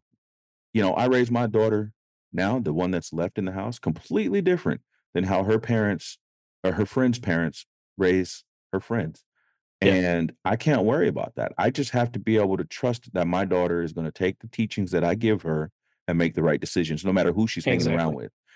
Um, Exactly. you know, there I can't you we can't control everything, and I think we we worry ourselves or we create this uh, false barrier because a situation may be too hard to talk about. You know, Yeah. well like what you just said, and I don't know I I don't know if that's your view or if that's somebody else, you know, eh, like you're, you know, maybe thinking about how somebody else might react to something similar to the Colin Kaepernick thing, that, you Yeah. know, there are 2 sides to everything, but I I would carry continue that and say, you know, "Here's" like, actually find out why this is happening. Not that there are. 2 sides to everything, 'cause there there's there are, there's right and there's wrong. But there's obviously there's always so many different shades of gray. Not really, not when it comes to There's a this, and here's almost always, right? You and I talk before we record, and and Yeah. even throughout the week, we we talk about things, and you ask me how I feel about certain things, and I and and, uh, you know, I'll ask you how you feel about certain things. Yeah. There are times where sometimes you just gotta sit back and listen. You know, you don't always have to react to uh, eh eh, you don't have to have a knee jerk to everything that you don't understand. Sometimes you just gotta sit back and listen, Mhm. And I think that was the biggest problem, and I'm just gonna say with white people that didn't agree or understand what was going on. Now the message might have Yeah. been kinda shit, but the purpose there is no gray area. This has been going on for years. Oh, definitely. If you you know, if you sit back and you listen and you digest everything and and you really, really look into what's going on then, and only then, can you get a full understanding of, "Okay, now I get why this is happening." It's right or wrong. There y y Yeah. what what really bugged me was that these people cared more about a piece of cloth, and then the flag, okay, you know, it's a piece of cloth. It is a It's a piece of cloth. but it's a piece of cloth. You exactly. care It it is more a about that piece of cloth than another human being and, eh, their treatment, and and you Yeah. claim to care about Americans. He's an American. Doesn't mean that he hates America. He's just saying, uh you know, let me go back. We we fought in this country together. You know, we we've done things together, uh, under that flag in in uniform. We swore a constitutional oath. Now, if I'm not wearing my uniform or if people don't know that I served, uh, they look at me like I'm a second-rate citizen just because of the the color of my skin, and it is what it is. That's what it's gonna be like, but that happens. And if I tell somebody that, you know what their their their reaction always is? "Oh, it shouldn't be like that. It shouldn't be like" Well, it is, and you know people that are like that, but you don't say Yep. anything to those people. And that's that's it. That's the that's the big problems, right? We got we have to figure out how to change the culture, right? And and I believe that we are miles beyond where we were, miles beyond if if people that fought for it back in the civil rights era saw where we are today, they would say, "Hey, wow, we've we've we've come a long way," but there's still a lot more to do. There's definitely a lot more to do. I would say it appears that we've come a long way. It's it's kinda it it's it's shifted. And I and I say that because back in the '50s, a black person could buy a house. Yeah. 2024, a black person can buy a house. Back then, you can be overtly racist. You know, Yep. you could find a way to not put that person in this neighborhood. Do you know that, uh, last year, there was a family in, I wanna say somewhere in Northern California they were selling their house. I don't know where they were moving, but they were trying to sell their house. They had all their family pictures a black family, and the appraiser came in and appraised their house significantly lower than the comps in the neighborhood, right? They knew this, so they went and had their their friend put their family photos up and got another appraiser. And do you know, after they did that, their house appraised for almost $300,000 more. Holy crap! Whoa, we gotta see that now. I'll I'm gonna three hundred thousand dollars Yeah, more. I'll pull the story Send me that one now. But But, yeah, so, like, I'll I'll tell you this, growing up in those aren't Alabama those and aren't one-offs. y growing up in Alabama, you used to hear all the horror stories, "Oh, well, if black people move in the neighborhood, the price of the housing the the value of the housing is going down." You hear it all the time, all the time. When you think that having a a diverse neighborhood make the value go up, right? Yeah. But but we've like I said, we've the culture is is what has to change, right? And the culture is to try to get away from from making it a thought in our kids' minds, right? Of course. And, uh, and that's what I I try to do. I like I I've told you before, we you know, growing up in Alabama where I was, you you always caught these nuances of of racism, injustice, and everything, and and I didn't want I had to make you know, I that stuff gets ingrained in you. It does. And so, like, you see the, uh, you see the, uh, the the things going on like that, and, uh I'm pulling up now here, but, like, you see those things that go on like that, and, uh you have to think, "What how do I want my kid to to treat the world?" That's something I tell them all the time, "Just treat everyone with dignity and respect." Yeah. No matter who they are, what they what they believe in and and they should treat you the same. If they treat you treat you worse, then fine, fuck 'em. And that's what it boils down to, and it 'cause you're gonna you're gonna find those weirdos in in every every background, every culture, but the Yeah. the thing the thing about it is we gotta stop the cop out. We have to stop the cop out that, "Well, you know, it it it's that's it always happens," or, you know, "That's that's just one time," and, eh, we gotta stop that. Yep. Um, uh, you know, I I 100% believe that if you take care of the situation where you're at we could start to make a dent in it. Yeah. You know, I know I know that I have friends, white friends, that will go to a family dinner and have, uh, relatives that use that language. They use those words that we don't Yeah. speak of, you know, about any any any sort of group. And nobody says anything, "Oh, that's just Uncle Johnny," or "That's just Aunt Sally." Y you know, and it's like Holy crap. Yeah, Looking at these numbers on this article you sent me, wow. Saw a listing for 550,000. Let's see here. At market at the time of appraisal, uh, 995,000. Less than a year earlier, applied for a previous mortgage, the house appraised for $1.45 million. Yeah. It's insane. And if you know Marin, then you know that that's that's about right where it needs to be. Yeah. And that's that's just insane. How does how does something like this get to get to go on, you know? Well, again, it's because it's it's a systemic issue. Yeah. And, again this lady had her inherent biases, and it's because her family probably knows this. Nobody called that that appraiser on it, ever. So Yeah. she takes it takes it into her day-to-day life. You know, she probably if she sees a young black kid walking down the street in jeans, uh, tennis shoes, and a hoodie, she eh, sh her blood pressure probably automatically rises. But it's Yeah. because it's because nobody's called her on her bullshit, and nobody's let her know, like that's not okay. It's not okay for you to automatically judge somebody, eh, based on on their appearance. Fuck your feelings. Yeah. And, you know, eh, like, we we don't ever have those, uh, those tough-ass talks. We we we're too afraid. And, again not not even just having the talks. I go back sometimes you just gotta sit back, shut up, and listen. If somebody is telling you something that this has been going on for years Yeah.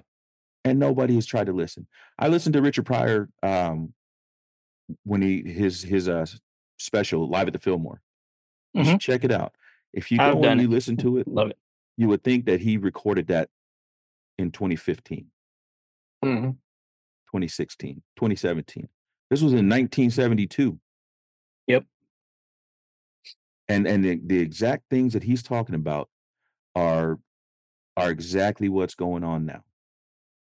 You know, he's afraid to get beat up by the police. That ain't a new thing. It's just you're hearing about it more now because there are devices that can capture this stuff. Now, here here we go. Outside of just saying racism or or, uh, prejudice or anything like that, why do we think that this is?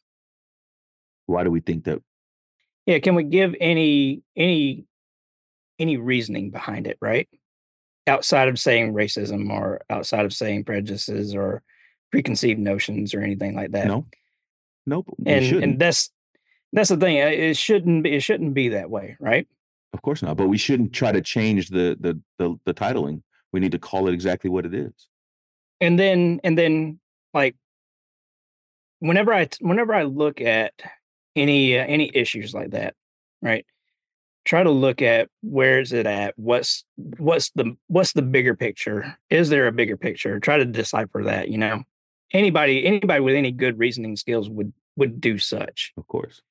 And, uh, and whenever I it's kinda funny whenever I try to say, "Hey, look, let's look at the bigger picture. What's what's going on? Is there something outside of this that's causing this?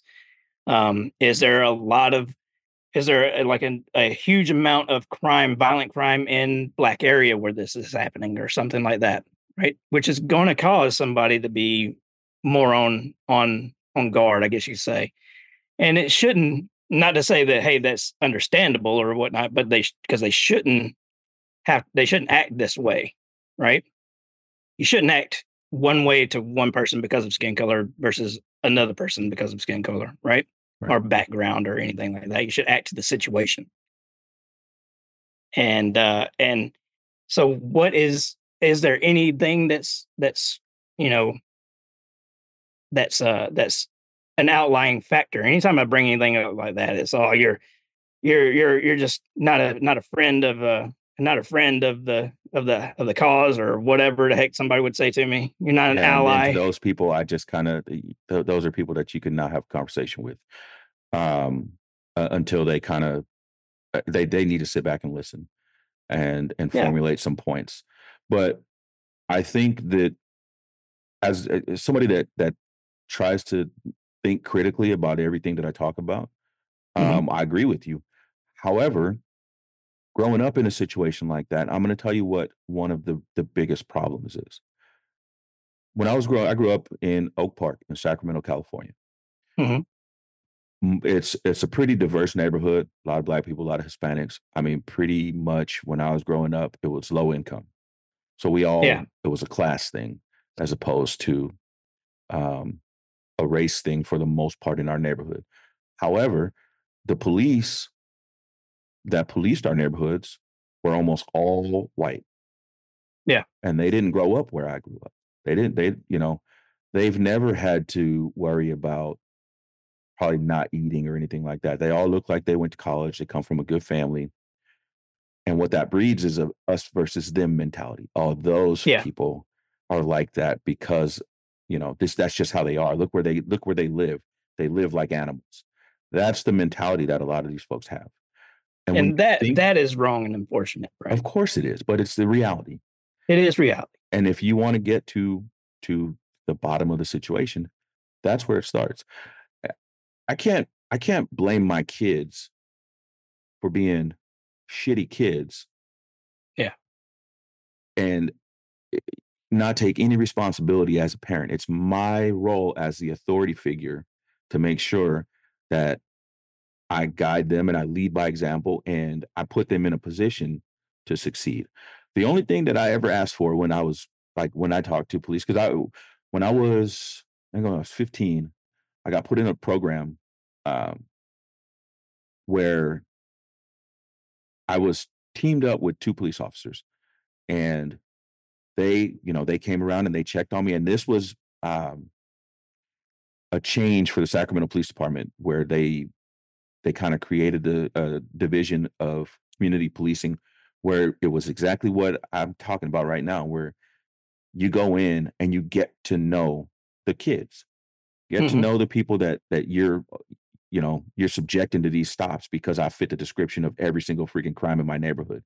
Uh, black Yeah. male, 5'8" to to 5'10", 15 to 50 years old. Yeah. You know? Yep. And if if that's the only description that you give and you treat all people in that area and in that demographic like animals and like criminals, of course we're gonna constantly have problems. Of course Yeah. we are. And of course I'm never gonna trust the police, and of course they're never gonna trust me because they don't see me as human, and now I don't see them as human. Yeah. So these guys, you know, they would come around if I needed anything, uh, like I I started a paper route and I didn't have a reliable bike, so I was walking around delivering papers and it was taking forever to to finish my route. So, you know, there are times where I'm getting to school, like, right at at the bell because I'm trying to deliver papers early. They bought me a bike so I can deliver my Mhm. papers faster. And that wasn't one of those things where it's like, "Okay, I'm gonna buy this guy a bike because it makes him feel good." No. Not only is it helping me do something, uh, for me, but it's also I'm getting the newspaper to the neighbors in in a you know, when they need it. Uh, Yeah. so in turn, it's it's helping out the entire neighborhood.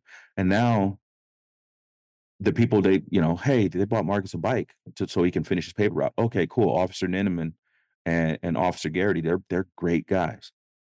Yeah. You know? So it's building that trust, and it's also in in turn, you know, making me spread the word like, "Nah, these 2 these are good guys. When you see them roll by, you know, wave to them. Don't run. Just be cool Yeah. with them."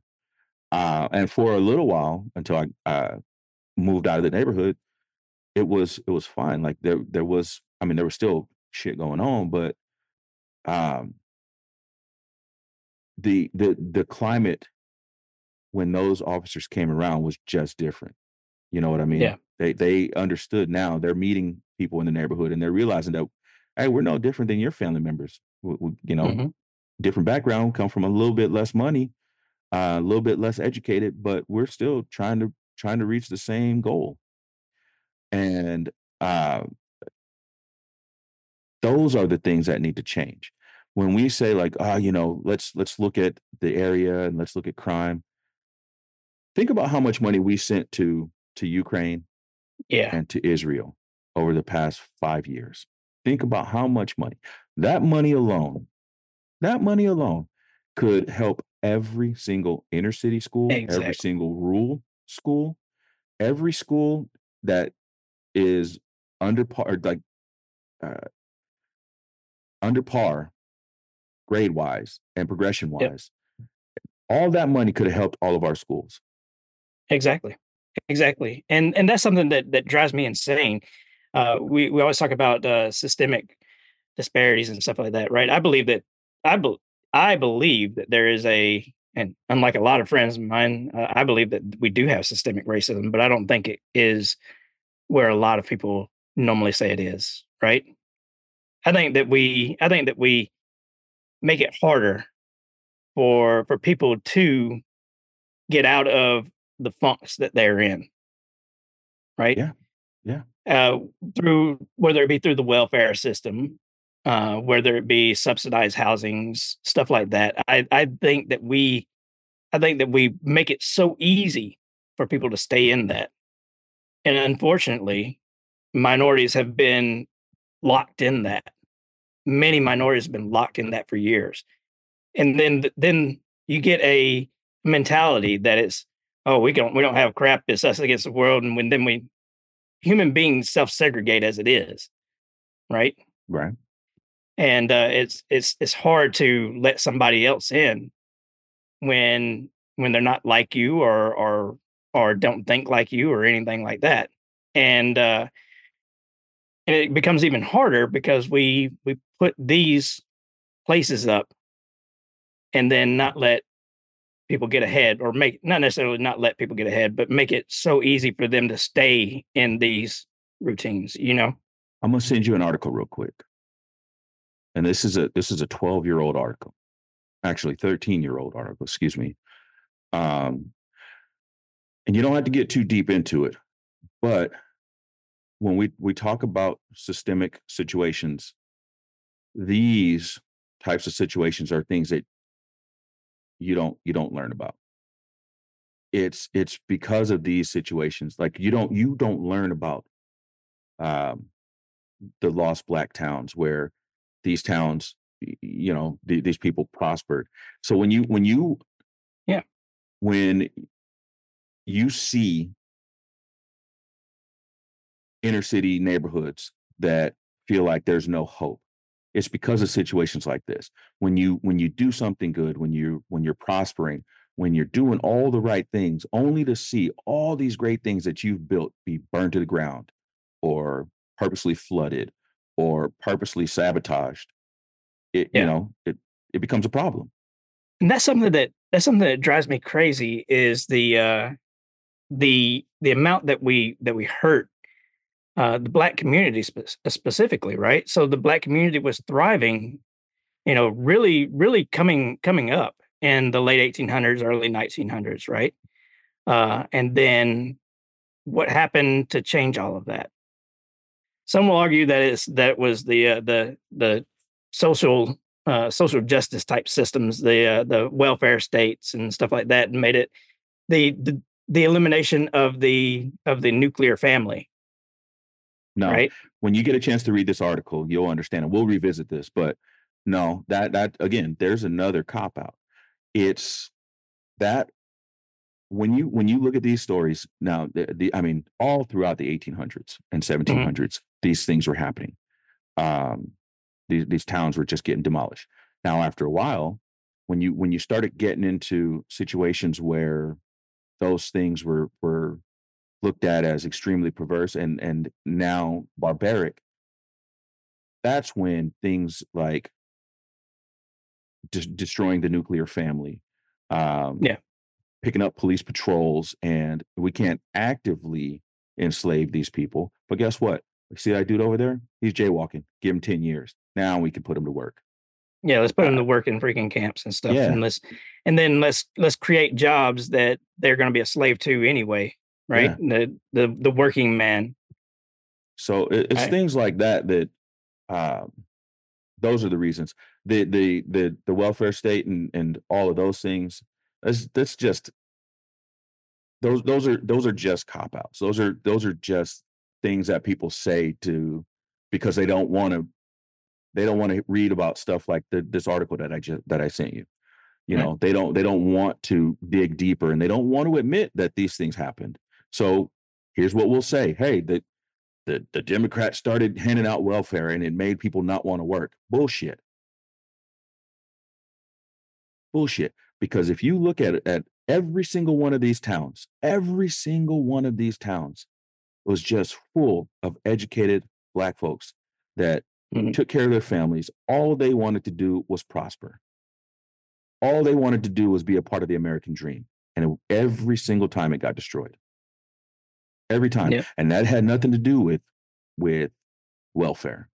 Yeah, looking at the looking at dates through here is you know, 1800s down to early 1900s. Yeah, And even what I just showed you a couple years ago.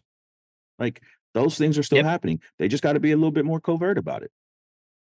So again, I, the the the way that you begin to fix this stuff is the folks that aren't being affected by it sit back and listen. Sit back and listen. And if you truly feel bad about it, let's do the hard work and get to the people that you know perpetrate stuff like this. And it goes for everybody. Yep. And but like here's the here's the problem though is we we we elect officials that in this country don't really want to fix any of these issues. They don't want to fix the problems. They want they want to use those problems as talking points. Mhm. And that'll bring up like one of the things I want to bring up the immigration issue. Right? The uh the the whole the whole idea like within Texas, right? You, did you see what was going on in Texas right now? No, I, I didn't, didn't even didn't even catch it. So you know, Texas is uh Texas is claiming a huge uh, huge illegal immigration issue, and there and there are they do have a huge illegal immigration issue there, right? Um, well, they were trying to put up uh, razor wire in this in this one area, uh, and uh, and then the federal government, Supreme Court said no, that's uh, you know that's federal uh, responsibility, not not Texas, right? So Texas could not defend their own border. They're trying to say that it's federal responsibility to defend their own border. Well, why? What's the what's the what's the big deal? And, and then there's arguments about it being that the of course the right side is saying that it's a, an argument for allowing illegals to come in and and possibly vote or or whatever, right? which is Um, hilarious to me. which is is crazy. It really is crazy. Uh, but there's there is support to it, right? And uh, Well, is there? I think there so there is in in a, in a lot of uh, in a lot of towns uh, around the U.S. Right, so uh, all you have to do is be living there to to be able to vote. Now they can't lo- they can't vote in federal elections or something like that, but like local elections they can, and that depends on the on the local ordinances and stuff. Yeah, I don't know. I would have to see because I don't know very many, very many places that you just hop over there and now you can vote. And it, Yeah. I, I hear things like that, and again, I don't subscribe to either either situation. But when I hear stuff like this, and I, let me go, let me tell you one story that I heard. Um, guy was like, "Oh, you know, uh, you better go and buy your guns now because Joe Biden is is changing state laws to take away guns." And I was thinking to myself, now if I was not a, a rational thinker, I would have been like, "No fucking way." But because I don't subscribe to any of that shit. And you're not going to just feed me a bowl of bullshit. I understand that Joe Biden is the president of the United States. He can't change state law. So that's bullshit right there. Yeah. Now, just because uh, you, if you move to one of these cities tomorrow, does that mean you can vote? Just because you moved over there? There, there has to be a process. You can't just okay, give me a ballot in my name. Like there, there's got to be a process. Looking for a written one, but I see a, I see one that's on uh I was gonna say, don't give me no Newsmax or no, this was the it's it's it's a no kidding no kidding thing, right? So uh so uh cities inside of Maryland already ha- allow non-citizens to vote locally. Uh Chicago and San Francisco offer uh, offer limited uh, non-citizen voting. Um uh so so there there are plenty of plenty of places around, right? okay, but let's let's think about this. If first off, the cities that you just named are already voting Democrat, right? Yeah. Okay, so Yeah. it's not changing anything. It's not going to change anything. And if they're voting local, they're not really making a difference. They're voting for things to happen in that city. Doesn't affect anybody else. Doesn't affect what happens in Texas. Doesn't affect what happens in Florida. Doesn't affect what happens in Tennessee or Michigan. Uh, you know, none of the. Let's just say that that's happening. None of those people voting will vote for anything of significance anywhere else. It's going to affect the local people in those cities, if if, if that's happening. so the big question the big question is and uh that that is the big the big concern is there is there vote farming right is there is there a uh, an issue for for these people that are here illegally right to to vote they're they've already broken laws they're not doing assimilation right Right? so so should they be given the right to vote No, no. But but again, it's it, and and i think that issue is the big argument over over anything else right yeah. there's a process to get people here and and we can get into that one you know i i believe that our our process is is way too way too rough right But let's not let's not skip over this part first. Let's let's let's talk about the the, the voting thing because these are stuff like this are are talking points for people to um to overshadow the what the real problem is. You know, yeah it really is and and and this is this is definitely a uh at at this current point right is definitely a right a right side argument right well, it's an American argument, but I mean, i'm talking about i'm talking about politically right side argument you know you don't see the left complaining about it and if you look at like the political spectrum right now right. at- at the again, current this state. is eh, this is just this is something used to to kick the political football down the yeah field. exactly I can assure you, it's it's like we, we're talking about voter fraud. Why have I mean we've been voting in this country for over 200 years. Why all of a sudden is it there's there voter fraud when we have the most technological system on the planet? Come here's on. the here's here's the thing with here's the thing with voter fraud and in in my in my personal opinion i think that voter fraud happens every year. I think that it's happened every year in in our history. Um i now the big question is what to what degree does it happen right? Was there enough voter fraud to allow joe biden to be president over trump? I i doubt it. I doubt it seriously right any any aspect of voter fraud should be investigated Of uh, so we course. can learn so we can learn the the the system the way to which it happened if it did and try to prevent that from happening again but was there was there enough to change anything right like there's there's obvious as evidence of in this last presidential election that there was that there was voter fraud but there's obvious as evidence that in the 2016 there Well, was what's voter the fraud obvious evidence? Because that that's the part like here, here in Arizona, we, our Secretary of State was a Republican. Georgia, Yeah. Secretary of State was a Republican. Pennsylvania, like these these are the things that that bug me, especially when like not with you, but just with the the, the argument. Like, why is all of a sudden if if Donald Trump would have won, would they have said, well, he didn't get all the votes, so there's voter fraud? No, it would have been. well when donald trump won in 2016 it was it was election interference by russia right I don't. I mean, so we get that we get that we get that argument on on both sides. Yeah, and guess what? And when when that thing was over, it didn't it, like there's almost a whole nother election and and people are still talking about right? this this election. That's my problem. Like, okay, cool. We could have argued about it in 2000, 2001. But now or Yeah. 21. But now we're taking this into the next election like and Well, I mean, it was it was done with during his term as well, right? So like they they impeached him what twice in a year, or once for the once for the freaking the uh the election interference.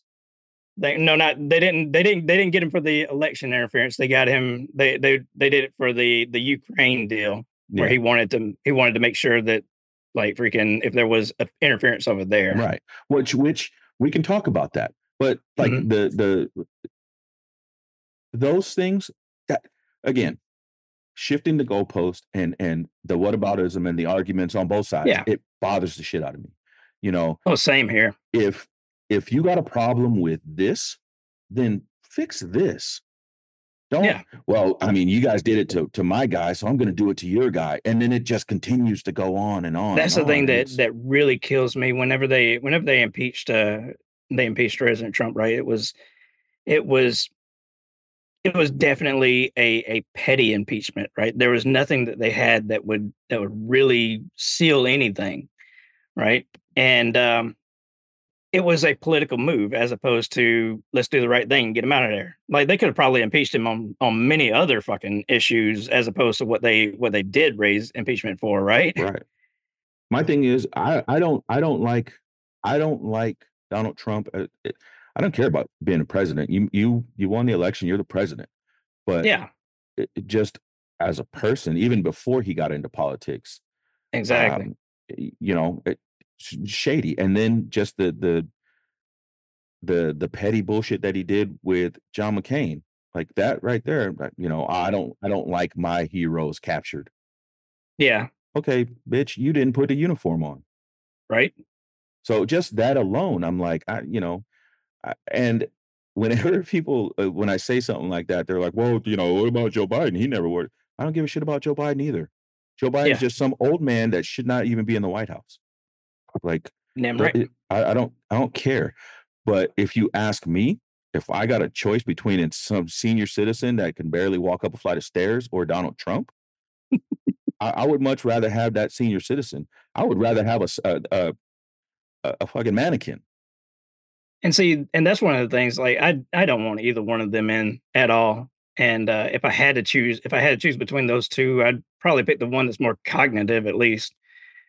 Well, yes and no. I mean, but, cognitive, but you have to look at too. Like, is he really running the? Is he really running the country? Yeah, You know, uh, there's there's always that serious doubt hasn't to been that. anybody running the country for the last ten years. right? They- Not in the not in the presidency. No, they don't. They don't. I mean, not even in Congress or Senate. They don't do anything. It's you know, Yeah, I'm, I'm, I just don't want this guy to look good because he's not with my They're- party, so I'm going to always on vacation. Thing. Yeah, and but uh, you know, I- one of the things like I I try to not vocalize certain things like saying that I don't I don't like Donald Trump for non-political reasons. Um, Yeah. and I, I don't think that he's fit to to be a leader of our country. Um, one thing that people forget is that when you are elected as the president of the United States, you're the president of the United States, not just the people that like you or agree with Yep. you or whatever. You volunteer for this position. There are going to be people that don't like you. You still got to work for them. That's the thing that kills me. There were so many policies. He had policies that I'm like, okay, I, I can I can get down with this policy, but like th- then his freaking mouth would run off, and his tweets would pop off. Come on, dude, take the high road sometime. Take the You freaking high road. But you- that- know he's an ego. He's an egomaniac, and that's, that's the, the biggest. that that's the biggest problem. I don't know. That's know. the biggest problem. I couldn't even see what policies he was implementing because yeah it, so many people were so many people were like just completely you know completely struck by his demeanor his his attitude his his his words that you know it it way outweighed the policies that he did make Yeah. I and I mean my the bottom line though, and you know just as as well as anybody, when you're a leader, I mean you probably had soldiers that didn't like you, but you still got to lead them. Yeah. You know, you didn't you didn't just push them away because they didn't like you. And that's the thing. If you're going to be president, if you're going to be president, you got to be presidential. You have to be presidential. You have to be. I don't even care. Fake it. Who cares? Right. And like they like this this other deal that's come out with the uh the the trial that he was supposed to have on March 4th, they they canceled it, right? And uh, so we're talking about see like did these these two these, these topics i have i don't watch the news i try to stay away from politics or anything yeah. like that but um so i have no idea what's up with these trials i don't it's if you if you listen to one section of the uh the news landscape it's this if you listen to the other section it's that and i just don't have the time or energy to try to yeah. piece everything together it's easy to get it's easy to get frustrated with it so he was supposed to go on trial on march 4th right and that's for uh, election interference, right? And uh, the right right now is uh, is saying how oh this is this is a win. This proves it didn't do anything. Well, no, it doesn't. It doesn't prove jack crap. What it is is proven. So like the reason that they canceled it is because he him and his election him and his his lawyer team has have uh, have said that he should have immunity to anything that he did or said while he was president because presidents should have absolute immunity. I don't believe in this. No. Right. I think that the president is a freaking citizen just like anybody else. Now, when it comes to making the call for for military action, they should have immunity, right? Of if course. it's if it is a if it is something that is that is just and justified and everything like that, of course. If somebody broke the law, though, hold them accountable. Hold them accountable. Yeah, I mean, having just um, unencumbered immunity, where, oh, guess what, Tony? I heard you badmouth me. I'm gonna send a yeah. fucking drone to blow your house up. That's that's a step to dictatorship. Yeah, I, and eh, you know it's all it's all just ridiculous to me. Um, there are a couple of things. Uh, now I, I say that I don't really delve into this stuff, and I, I haven't been watching. Like I don't I don't watch this stuff constantly. Uh, one of the things that that I do talk about, and, and with the election coming up, is I, I talk to my passengers about it all the time. We've the, the terms uh, liberal or conservative justices. You got a Supreme Court where you got liberal and conservative justices, and it's like, how, how is that even possible? Like, they're supposed to be justices. They're supposed to be. So a lot of people, a lot of people forget that the purpose of the Supreme Court is to make sure that laws that are being passed or decisions that are being passed are constitutional. Yeah. That's the that's the purpose of the Supreme Court. And uh, based on their opinions, they're supposed to go in and say, uh, "Is is this constitutional?" If it's not constitutional, does does did Congress come together and make a make something new? And does that fit within the realm of the Constitution? right? Based and uh, and that that is what's supposed to be the Supreme Court. Um, the idea of a of a of a liberal or or uh, freaking conservative justice that's like you that's the dumbest thing ever. Yeah. I'm not going to pick somebody eh, if I were if I were president, I'm not picking somebody because they fit align they align with my freaking reasonings, right? What do you yeah. think about the Constitution?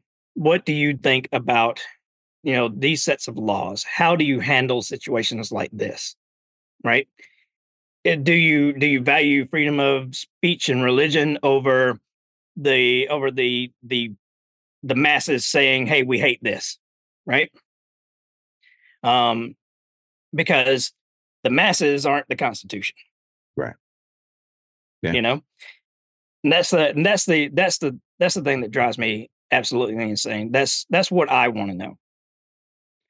Um, there, there's a lot of people that that talk uh, talk crap about uh, Ketanji Brown Jackson, for example. Uh, she's so lenient, so lenient, this and the other. Well, what does what decisions has she made that hasn't been constitutional? If she made if she made decisions that were not constitutional, then okay, you've got a little bit of an argument for me. Right. Right. I don't care. I don't care who the heck somebody screwed back in the day. Um, as long as they weren't breaking the law. and uh and you know freaking let's freaking let's freaking talk about are you going to be are you going to be just based on the constitution Yeah. Yeah, and that's uh, you know, it's it's things like that that have me so uninterested in all of this stuff. Not just that, but also and this is something that I was I was talking to somebody about yesterday. We had, like, a forty-five-minute conversation about, um 1, separation of church and state, and the yeah. role that evangelicals 'cause you hear this term now with the election, "Oh, you know, the evangelical churches are backing this person," yeah. And why the hell did that matter? Come here's on. my thing, uh, y why it it matters because i know. it it matters because if if you are a tap tax exempt organization, that you you don't get to be involved in politics. exactly You don't get to be involved in the decisions. You don't pay taxes. yep So, your organization does not get to dictate what goes on. I don't care what you believe.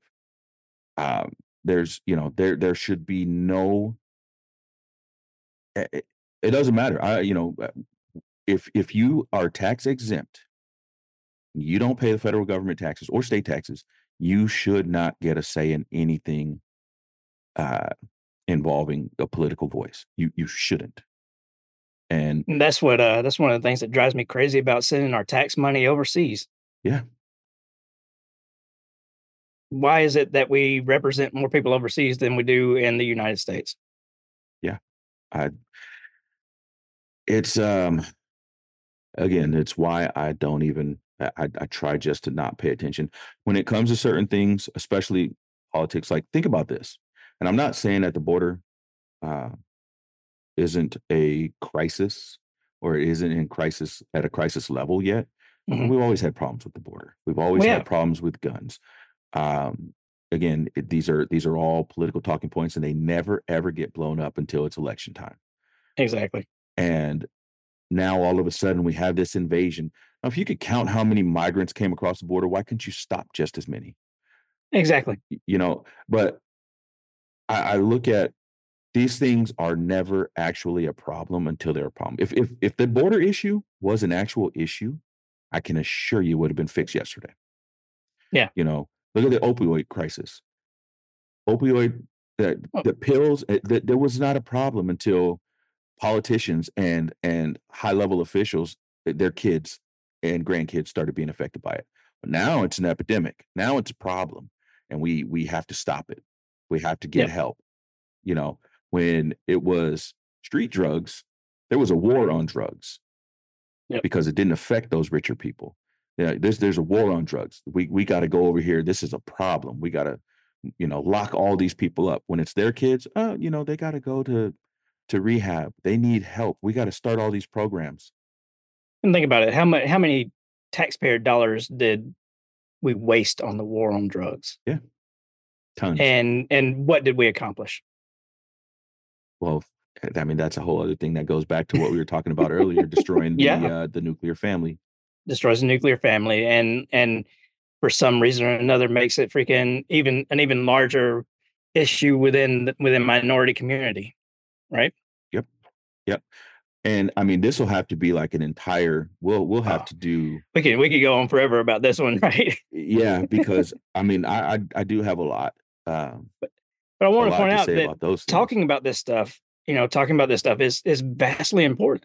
Hmm it is it is very important whether we hate to talk about it or we or we or we don't if we can come out of of something with productive discussion it's vastly important right? It helps us build the mentality to where hey we can talk we can have these difficult conversations Yeah, right? And that's something that we lose lose as a society right now right we we absolutely lose that so that we get hurt over if somebody doesn't agree with us yeah, yeah, and and that's again, it goes back to what I was saying earlier. It, you know, if if you're if you're real about fixing the issue and you're real about uh, getting answers to the questions that you don't understand, the, things that you don't understand, um, all it takes is for you to sit back, shut up, and listen. Listen with intent.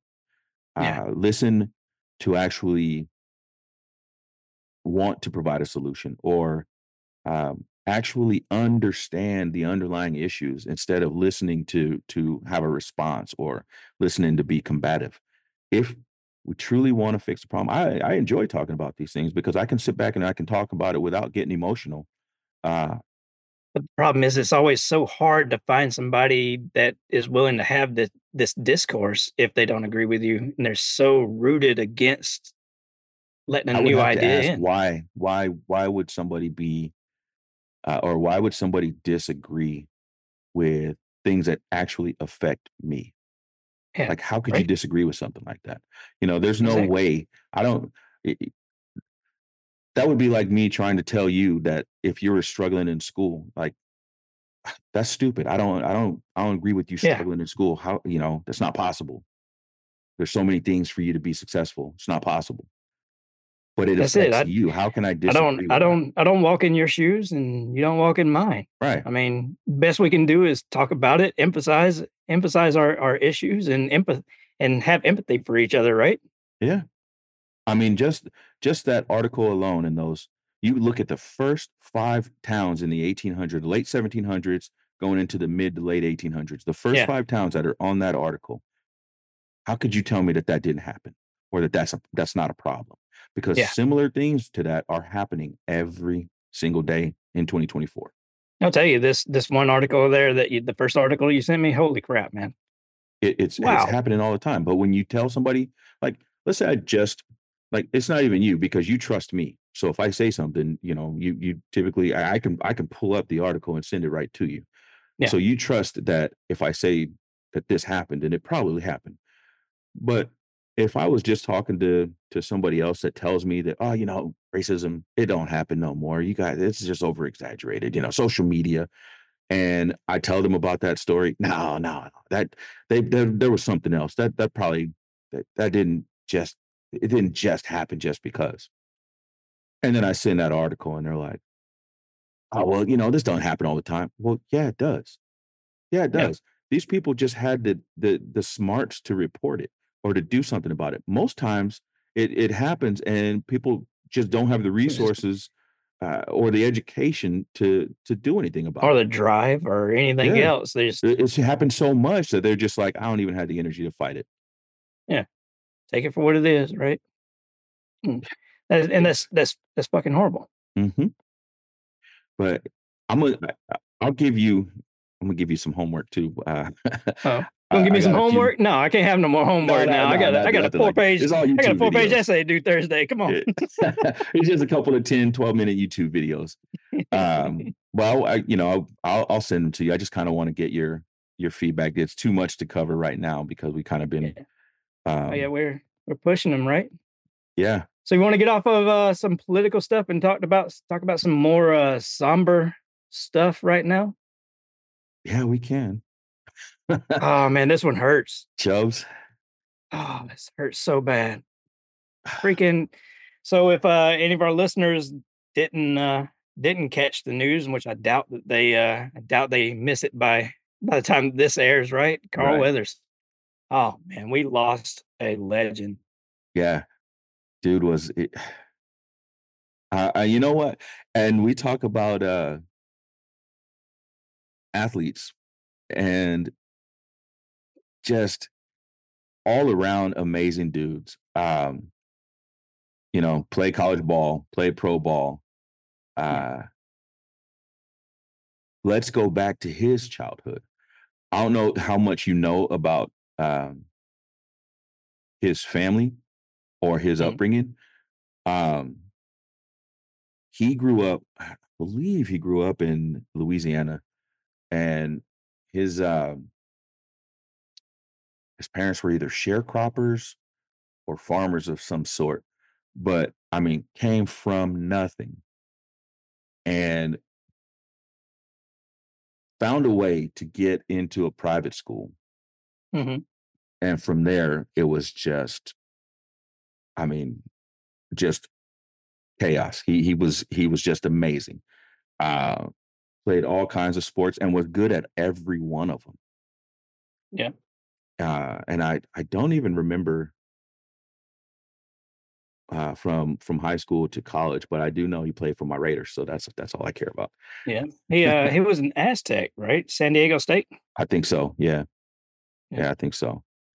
Um, played for the Raiders for a season and then, um, went to play Canadian football before he became an actor, but, uh, one of the the the reasons that I followed him in football, he played safety, and I love playing safety.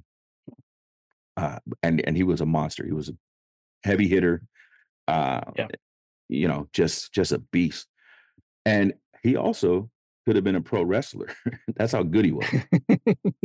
No, but a lot of He people don't played a damn that. good boxer. Yeah. Yeah. Uh, but yeah, I I don't I'm I'm at a loss for words just because think about every single thing, every movie that he played in, especially the Rocky series. Apollo Creed, uh, as a as a young man, you see Apollo Creed and you'd think man, that was the his he was he was the villain, right? Yeah. He was the villain. And, uh, when you watch it after you after you you gain some age on you and a little bit more understanding about life and everything, uh, I don't see it I don't see it that way, right? He was, uh, he was he was a man that was the at the top of his, uh, at the top of his game just, uh, trying to maintain and and and and fighting with adversity is at even still being at the top of his game. Um Apollo Creed was such a deep a deep character Yeah. for the, uh, for the Rocky movies, right?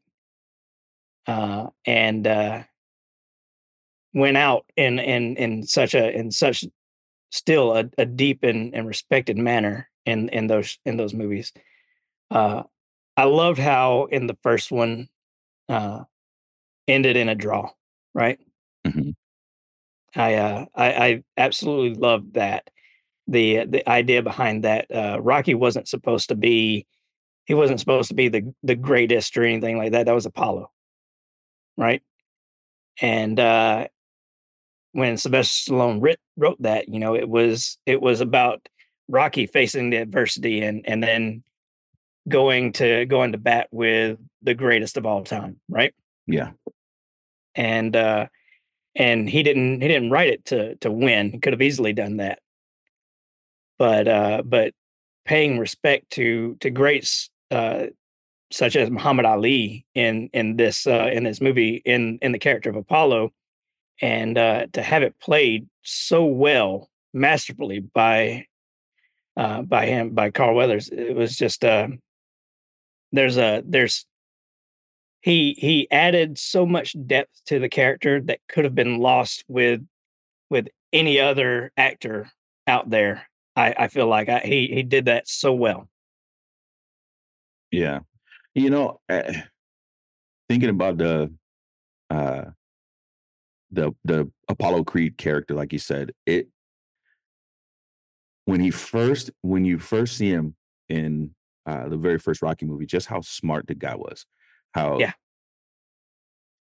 I mean, in boxing, uh, boxing age, he's an old man. So, Right. um going into the fight with Rocky, you just you could you see, uh, I I didn't really see him as a bad guy. I mean, he you know, you Yeah.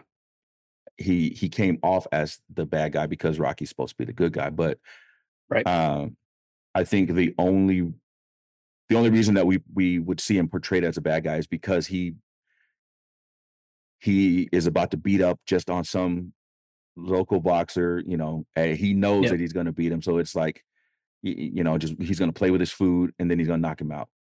And that's the Mhm. only I think that's the only reason why you would you would see him as a bad guy, but, um Well, I'm thinking that thinking about it from, like, the perspective of a little kid, right? Oh, yeah, Little yeah, kid yeah, watching the movie, and and that's and then whenever you grow older, you see the depth to the character Yeah. when you start really understanding things. Um, and, uh, wow. Yeah, that he he played that role, like I said, he played that role masterfully, and I don't you could never imagine I couldn't imagine anyone else playing this role. Right. You know what's funny is, um, you wanna talk about race relations. When the first Rocky came out in the late '70s um it's even eh, uh, Eddie Murphy talked about it in his stand-up, where he was like, "You, I mean, you could could not even understand the movie. You just see the black dude going up against this Italian dude, Yeah. and people will watch that movie and see Rocky.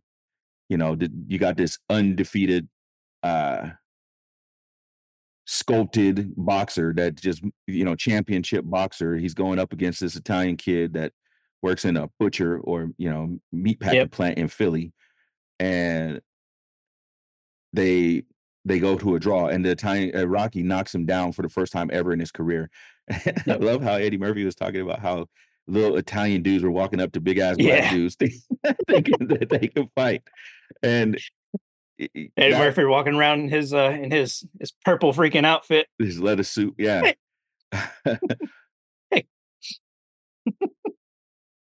Yeah, those that that's what I remember when uh thinking about the the very first Rocky when you first meet Creed and Yeah. Rocky, as a matter of fact. But yeah, he, He was man, so he- well he was so well put together in a time where you didn't see that from you didn't really see that from uh from black individuals in in in movies. Yeah. Right?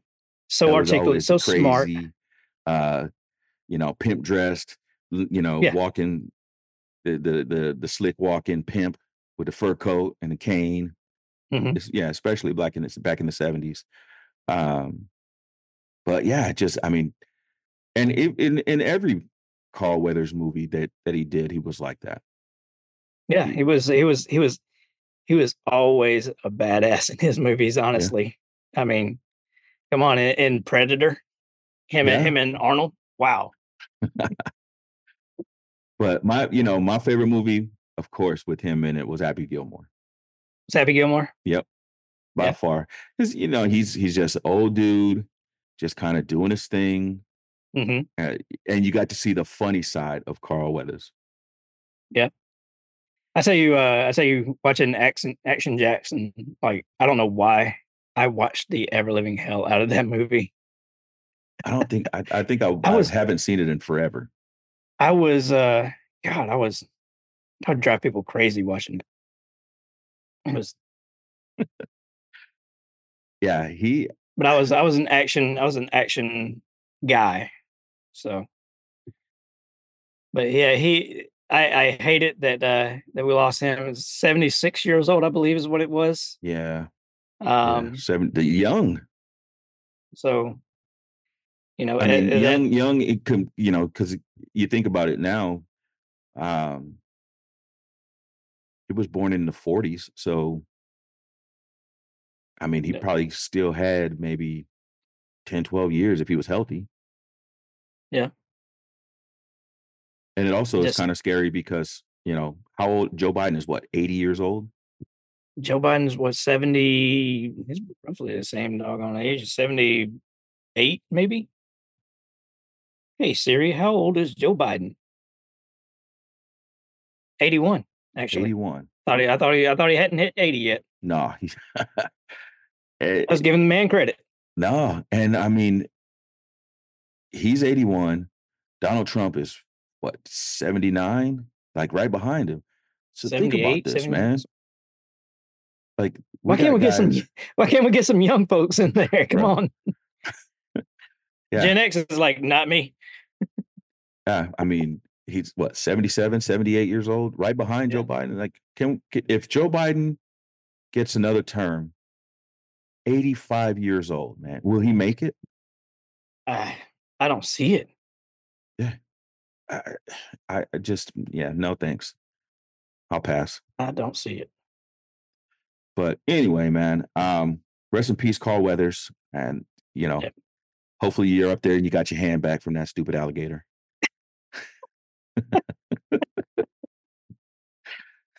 Oh man, All we've right, been going brother. at it for a minute. So yeah. uh, get on, get on. same time over. next week, right? Same time next week, yeah. And Well, we do um, have the Super Bowl next week. I was gonna say, let's make it. Ha- you know what? Let's um, we'll skip next week. How's that gonna sound? skip next week. Okay. Yeah, uh, because I I don't even I don't even want to run into any issues with the Super Bowl, All right. and Sounds good. then I know we we'll be uh, I know we'll be texting during it. So Yeah, yeah. Then we'll we'll pick right back up the next week and and see if our predictions were correct. And Right. uh hopefully we'll have some happy stuff to talk about. Hopefully, hopefully my predictions are wrong. So I will have some happy stuff to talk about. You know, I probably should have said the Chiefs are gonna win because last time when I said Washington was gonna win, they got demolished. and I had I had all kinds of rationale too, all kinds of good ass reasons why Washington would win that game. And Yep. then nope, Michigan cheated and beat them. It's my story, and I'm sticking to it. There you go. There you go. I mean, heck, the coach hightailed him to the NFL Yeah, we'll see what before he gets last time, sanctioned. last time my coach, uh, uh, Pete Carroll, dipped out the next season, we got blasted with sanctions. Yep. Yep. All right, brother, man, it was a good, another good week. Um, we got some good stuff in. And uh, you have a you have a good one. We'll uh we'll we'll be like I said, I'm sure we'll be texting during uh during this next one, right? But